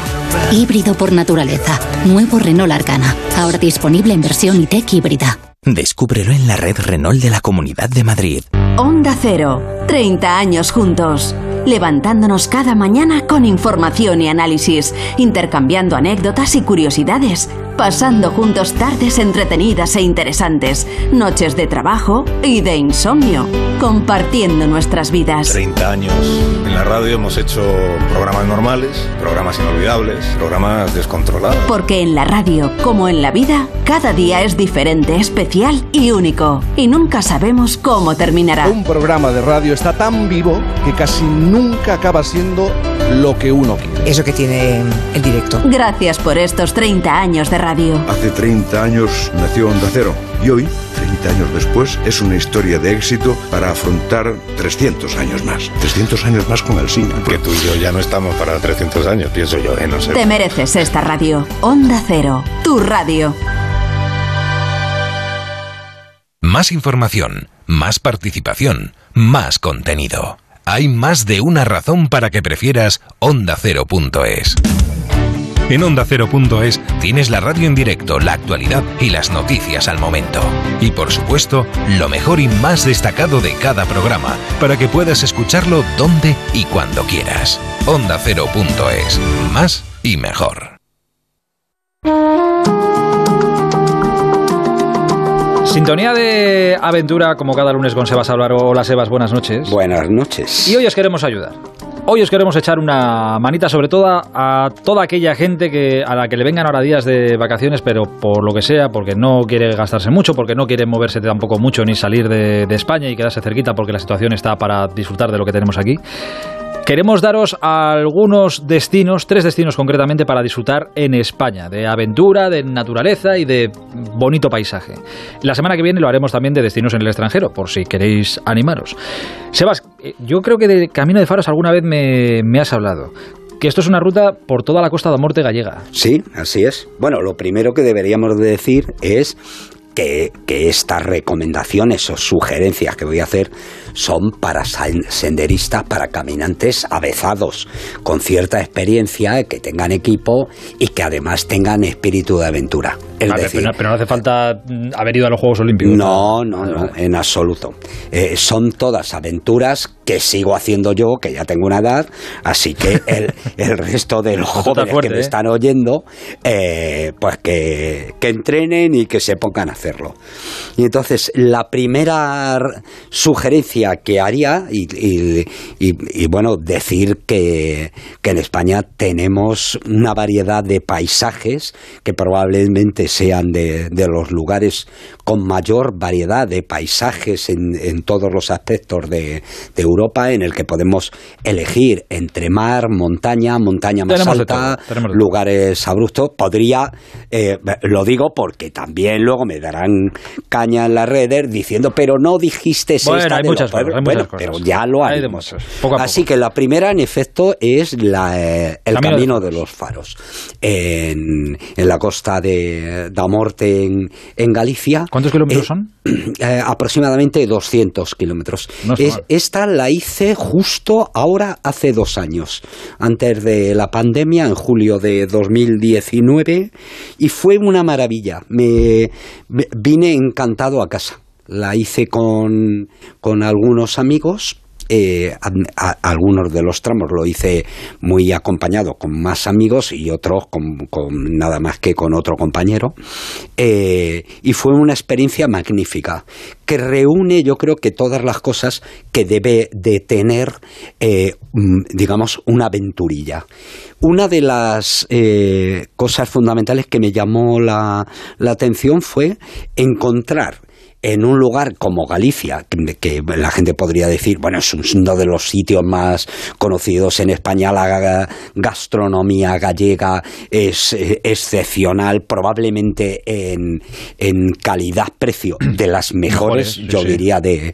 de Europa, pero encontrar un paisaje prácticamente salvaje, que va en el acantilado y que en caso de mal tiempo la cosa se, se, se puede poner complicada, eh, que el camino no está muy marcado, lo cual quiere decir que no te puedes salir del sendero, bueno, te puedes salir, pero con cabeza, tienes que saber volver, que hay algunas zonas del, del sendero que los helechos te cubren la, La cabeza. pues la verdad es que lo hace muy emocionante.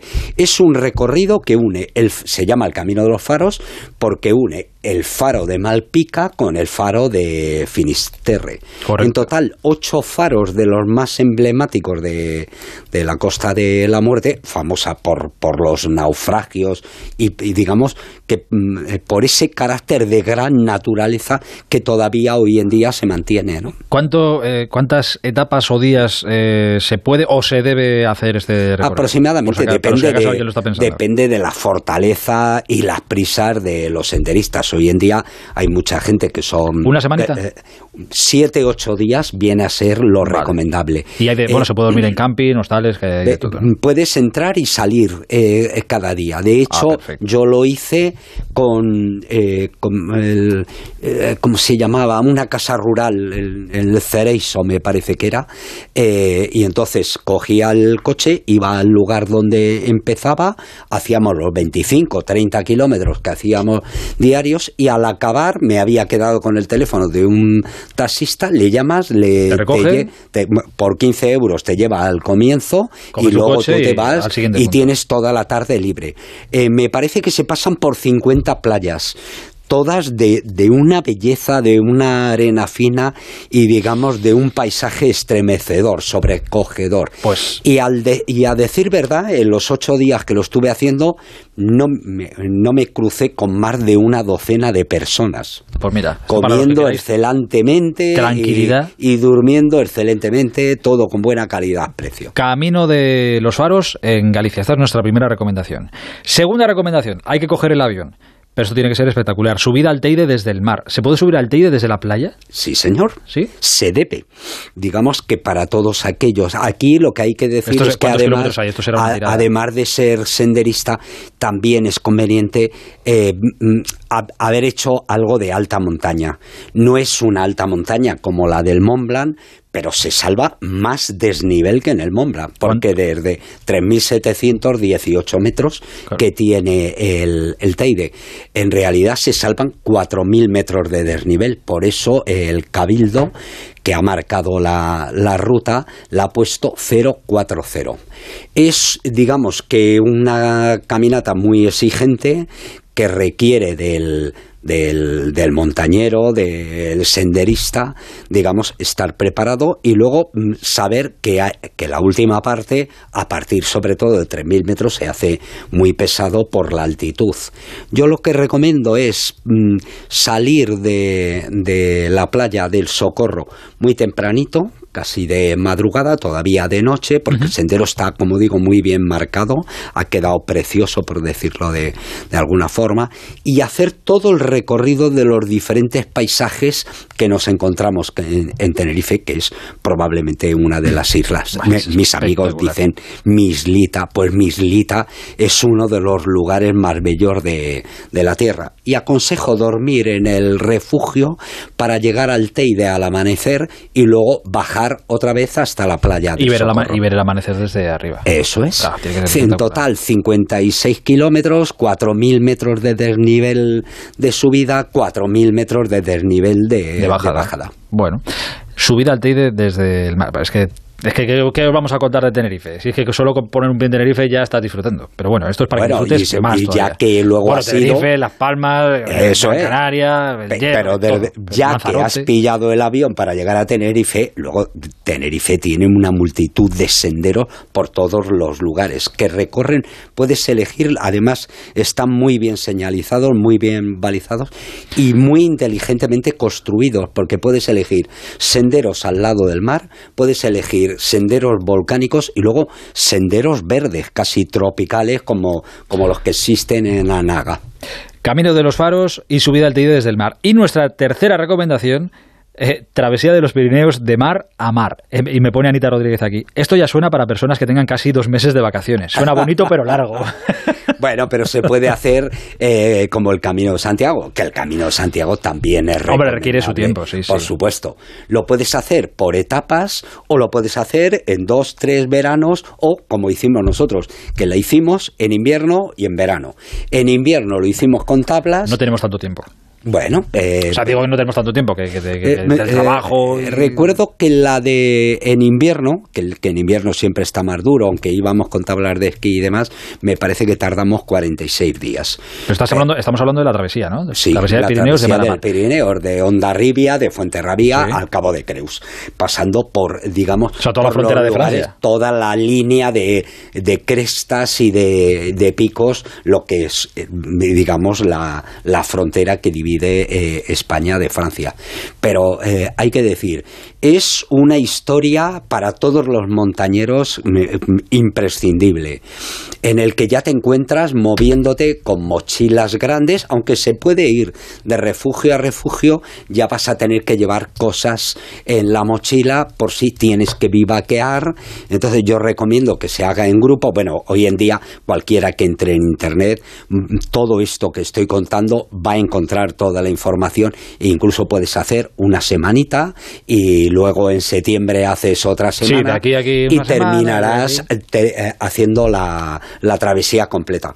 Nosotros luego cogimos en verano, y que fue una experiencia magnífica, eh, con dos amigos franceses muy buenos, que eran los únicos que yo sepa hasta ahora que han bajado de las cumbres más altas de los siete continentes, un matrimonio, eh, Claire y Cebulón, y habían bajado del Everest, del Mont Blanc, de la Concagua, volando en parapente juntos en un parapente. Ah, pues se le ve gente que está bien de la cabeza entonces. Sí, sí, bueno, no solamente eso, sino que tenían dos niños eh, y al niño de, de bebé, la madre les paseaba en parapente y, y yo hay muchas veces que decía... Hombre, para quitar "Eh, el miedo a los niños, la verdad que es este, como experiencia. este bien. niño de mayor se querrá volar, ¿no? Porque, porque tendrá metido en su cabeza que él ha volado literalmente como los pájaros. Y llegar al Cabo de Creus cansado y satisfecho viendo lo que es el paisaje rocoso de, de todo lo que rodea el cabo es la mejor satisfacción. se, pu- se puede también hacer en, en- durmiendo en refugios de montaña. Sí, de eh, la gran mayoría de la gente lo hace así.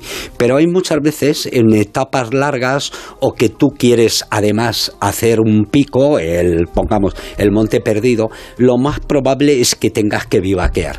Y, y una de, de las cosas de, de esta aventura, que ya es una gran aventura, 44.000 metros de desnivel positivo, 44.000 metros de, de desnivel negativo, consiste también en vivir la aventura que te da, que te apropia, r- vivaquear al raso, si vas con, con un buen amigo o con tu pareja, todo eso además pues tiene cierto encanto. Es muy bonito. Pues que, me- es que me dan ganas de coger ahora mismo. la- me iba, Es me lo iba que deberías de hacer. Pues es lo que debería hacer. Pues es que tienes Cuéntaselo a tu chica, eh, yo te digo... los Eso me va a costar un que poco más que- convencerla, pero es que es muy bonito, es que además conozco casi todo. Camino de Faros, eh, subida del, al Teide desde el mar y travesía de los Pirineos de mar a mar. Son nuestras primeras recomendaciones para que disfrutéis los próximos días aquí en España. La semana que viene os contamos más cosas de, de fuera. Sebas, muchas gracias. ¿eh? Muchas gracias.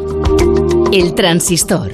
Aitor Gómez. La radio y el podcasting conviven en el escenario del audio. El máster en radio de Onda Cero de la Universidad Nebrija te ofrece un doble título. Los fines de semana están hechos para descansar.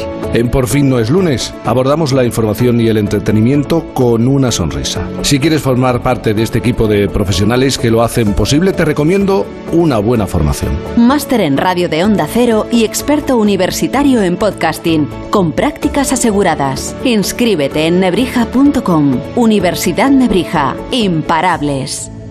Pues que no estoy acostumbrado. Está- este verano están pasando muchas cosas, pero es que no estoy acostumbrado a de repente en verano entra tanta gente y se me alborota es- el estudio y no estoy acostumbrado, pues tío, me, me- Para que veas que estás bien me siento- acompañado. Sí, sí, sí, pero me- de repente me siento abrumado. Eh, bueno, cosas. Que están jugando Brasil y Perú, como te comentaba antes Carlos Ares, casi 20 minutos de la primera parte, continúa el empate a cero. Del mercado de fichajes y repaso de nombres, hablabas al principio de Marcos Paulo, ese joven delantero brasileño de 20 años que viene al Atlético de Madrid, el Getafe que ha presentado a Vitolo, que llega en calidad de cedido del Atlético de Madrid, el español que volvía hoy y ha anunciado tres positivos en las pruebas PCR que pasaron ayer los jugadores, el Alavés también volvía y en su caso ha anunciado dos jugadores también que han dado positivos por coronavirus. Lucas Romero, el jugador del Mallorca, el más joven en su historia en debutar, prometía 15 muchísimo, años, sí, se marcha a la Lazio. No se ha hablado todavía del de la operación, pero llegan a un acuerdo el equipo español y el equipo de Roma para que Lucas Romero se marcha a la Liga Italiana la próxima temporada. El Sevilla ha presentado a Dimitrovic, el portero serbio que jugó las pasadas temporadas en el Eibar. El Celta de Vigo ha hecho oficial el fichaje de Franco Cervi, un delantero argentino de 27 años que procede del Benfica y por el que han pagado 4 millones de euros. La Real Sociedad anuncia que Guridi seguirá en el equipo hasta el año 2024. Osasuna ha fichado a Cote, el lateral que estaba en el Eibar y que quedaba libre después de que el Eibar descendiera a segunda división. Y también hace efectiva Osasuna la opción de compra sobre Ramallo, central que pertenecía al Girona y por el que Osasuna paga 700.000 euros. Por cierto, el Girona ha hecho oficial la ampliación de contrato de Estuani hasta el año 2026. Y hoy se ha despedido, anunciando su despedida en redes sociales, Esteban Granero. Cuelga las botas a los 34 años, después de pasar por el Real Madrid, el Getafe, la Real Sociedad, el Español. Últimamente estaba en el Marbella. Marbella y también tuvo una experiencia en la Premier, en el Queens Pan Rangers. Ah, como digo, en sus redes sociales, con un mensaje muy emotivo, ha dicho adiós al, al fútbol Esteban Granero. Y antes del panorama polideportivo, también ha habido mucho movimiento en el fútbol femenino para la próxima temporada de la Liga Iberdrola, pero eso ya te lo dejo en manos de Anita. Nada, Ana, esto, esto está pidiendo un ellas juega en especial, Sí, pero, sí, sí, hay que pero algo, clarísimamente. porque el movimiento de este verano... ¿Te estás relajando de una manera? No, no, no, es que hay mucho movimiento. Todos los veranos lo hay, pero este mucho más. Tres nombres propios en el día de hoy. El de Claudia Zornoza, centrocampista, ex del Levante, se segunda incorporación del Real Madrid para la próxima temporada. Maitane López, ex eh, centrocampista también de la Real Sociedad, ficha por el Atlético de Madrid hasta 2023, fichajón para el Atlético de Madrid. ¿Qué diría Y- Roberto? Que diría Roberto y que está escuchando, seguro que está de acuerdo. Y también un nombre propio, el de Vicky Losada, la gran capitana del Barça, que ya ha anunciado, ya ha hecho oficial que vuelve a la Premier, vuelve a Inglaterra, jugará las dos próximas temporadas en el Manchester United. No, en el En Manchester, el Manchester City, perdón, en el Manchester City. Está Manchester. City, sí. Eres subconsciente. En el Tour de Francia, jornada de descanso, mañana décima etapa, etapa con oportunidad para los sprinters, es decir, para tu amigo Cavendish, que ayer salvó el control, llegó a 35 minutos y la ilusión era Da llegar igual, para salvar el cierre de control y ahora vuelve a ser favorito en etapas, en etapas llanas. Pogachar es eh, maillot amarillo, el australiano Connor segundo a 2.01, Rigoberto Urán tercero a 5.18, mejor español Enrique Max sexto a 5.47. Y terminamos escuchando a Pep Guardiola, entrenador del Manchester City, que hoy le ha mandado algunos recaditos a Javier Tebas, Sí, han tenido ahí su hablando de la. Liga, la Premier, el- los impuestos que pagan los equipos de fútbol, los mercados de televisión. Escuchamos a Pep Guardiola. Invertir... Quizás es el único negocio donde la gente que quiere invertir está mal vista. No lo entiendo porque esto repercute en todos los otros clubes del mundo. Es decir, que el United o el Chelsea o el City o el Liverpool o todos estos equipos económicamente fuertes, si hay unos propietarios que quieren invertir, muchos de ellos, el nuestro por ejemplo, que no quieren ningún beneficio, sino reinvertir todo para que el equipo pueda seguir creciendo y los fans puedan tener, ¿qué problema hay?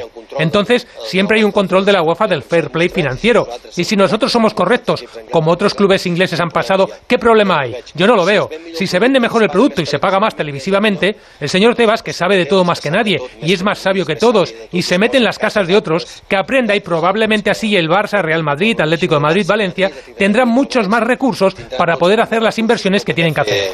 Les inversions que han de fer. Mira, pues ya tienen Tebas y Florentino, eh, perdón, Guardiola y Florentino algo en común.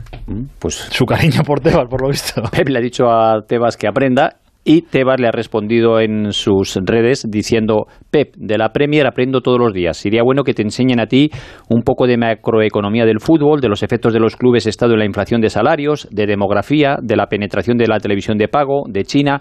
Deja unos puntos suspensivos y termina diciendo, y de la solución en el TAS tendremos noticias. Así que ahora habrá Está que bonita esperar a ver el siguiente episodio. Sí, no, no, y lo tendremos, seguro. No te quepa la menor duda. Eh, subdirector, buenas noches. Lo que tiene que hacer Tebas es no meterse como se mete y arremete constantemente contra el Madrid, el Barcelona, el Atlético de Madrid y contra todos los equipos. Eso eh, hay, que, hay que quitárselo ya de la cabeza. Y me consta que estos equipos y otros muchos están muy molestos del comportamiento de Tebas. Que se meta en esta batallita con Guardiola, bueno, eso es irrelevante.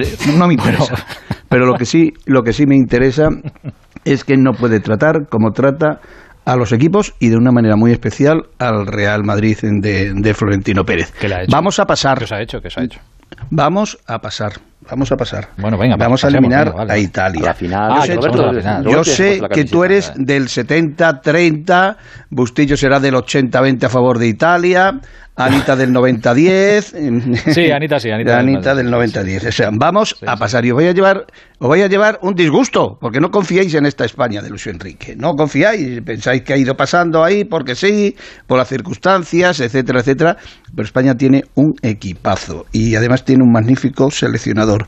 Y mañana os voy a llevar una sorpresita. Y además importante, ya me lo dirás a esta hora. A esta hora mañana. Si es que yo creo que va a pasar España, entonces ya el argumento. No, no, no, no, no, no, que va a pasar, que va a pasar. Pero no, no, no pongas esa carita, Bustillo, no, que va a pasar, que va a pasar. Que ¿La final la ves con nosotros aquí? Que va a pasar, que va a pasar, que Bueno, va a pasar. tampoco, tampoco estires el chicle. Vale, vamos a ver. Sergio Ramos, ya dije hace tres semanas que estaba buscando colegio. Lo que pasa es que a mí me dicen que va a ir muy lentita la situación, que no sé qué habrá que hacer algunos. Lentita o rapidita, pero va a ir. Sí, sí, pero va, pero va. va. Eh, lo de Vitolo. Me parece que te dio la noticia Mañana aquí, mismo eh, se puede hacer oficial. Sí, pero el, el- el- me parece que el viernes se dio aquí la noticia, ¿no? De Vitolo, sí. Sí. La contaste. Yo dije que son tres años de contrato. Sí.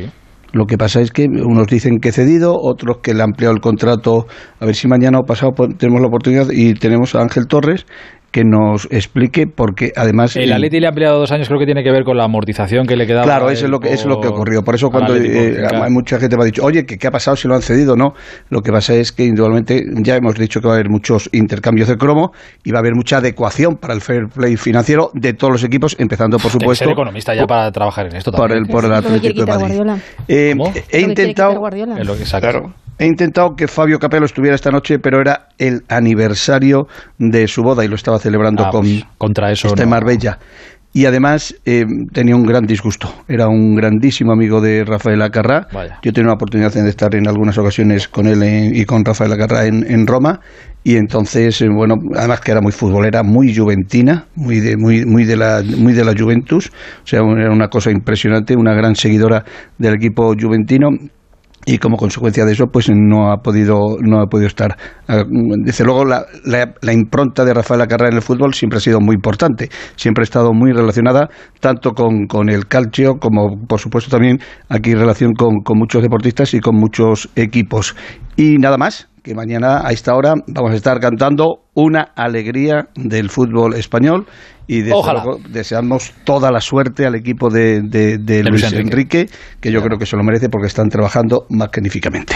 Abrazo, su director, cuídate mucho. Un abrazo, un abrazo. Adiós, amigo, adiós. Paula Merino, ¿qué nos han dicho en arroba el transistor OC? Hoy hemos preguntado, Aitor, ¿quién crees que pasará a la final mañana? Bastante optimista, el- casi el 57% ha opinado que España, 34,6% Italia y solo un 8,6% ha opinado que les da bastante igual. Al 8,6. El Ha subido al 8,6 carro me encanta. gente, el 8,6. ¿Tú crees? a mí es que Sí, me sí, gusta sí. el 8,6 que le da igual. Es que, es que me da igual porque ya es la siguiente trabajo, igual. ¿Recuerdas estoy de al principio el me da igual tenía muchos votos, ahora la gente se ha subido al carro. es que es muy ¿eh? goloso el me da igual. Mm. Es como de que me. es que- bueno, da igual. Eh, ves, Antonio Valverde de la prensa y nos vamos, venga. Buenas noches, Aitor. Hola. Pues preponderancia hoy en la prensa, como era de esperar por otro lado, del partidazo que juega mañana la selección española frente a Italia en Wembley. El diario marca que homenajea a la cantante tristemente fallecida hoy, a Rafael Acarrá, con ese titular Qué fantástica esta fiesta y la fotografía de la celebración de los penaltis contra Suiza. En el diario AS, la portada se la lleva un Dani Olmo, que en principio será titular mañana después de que se haya confirmado la baja de Sarabia. Y en la prensa catalana, el Sport abre con una foto de Luis Enrique, que ha hablado hoy en rueda de prensa, y el titular a por la final. Mientras que el mundo deportivo opta por un titular a la italiana, finalísima, con Pedri e Insigne como destacados de ambos equipos. Y esto lo cierra como cada noche Juanma Trueba. Aitor, propongo un método infalible para conciliar el sueño. No solo infalible, indoloro e inodoro. Consiste en imaginar la alineación de España nada más cerrar los ojos. Los más atrevidos pueden incluso recrear la charla anterior al partido. La arenga motivadora, las referencias históricas, la atención de todo un país. En este punto existe otra variante y consiste en imaginarse futbolista, cada cual el que prefiera. El éxito está asegurado, y hablo del sueño, no del resultado. No hay registros de nadie que siga despierto después de la primera parte. Algunos venimos perfeccionando este sistema desde niños y siempre nos ayudó a limpiar la mente, incluso antes de tenerla sucia. La ausencia de pesadillas también está garantizada, al menos hasta que el balón empiece a rodar. Que conste que el partido merece toda esta pompa y boato.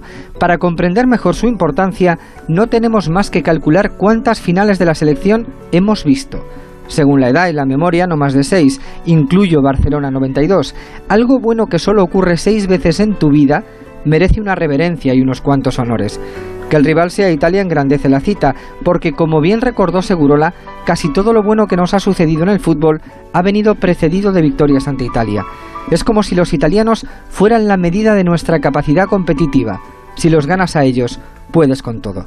Otro buen consejo para mañana son los estiramientos frecuentes, la dieta moderada y la siesta generosa. Es obvio que esto no ayuda a ganar, pero permite saltar más alto si nos da por ganar el partido.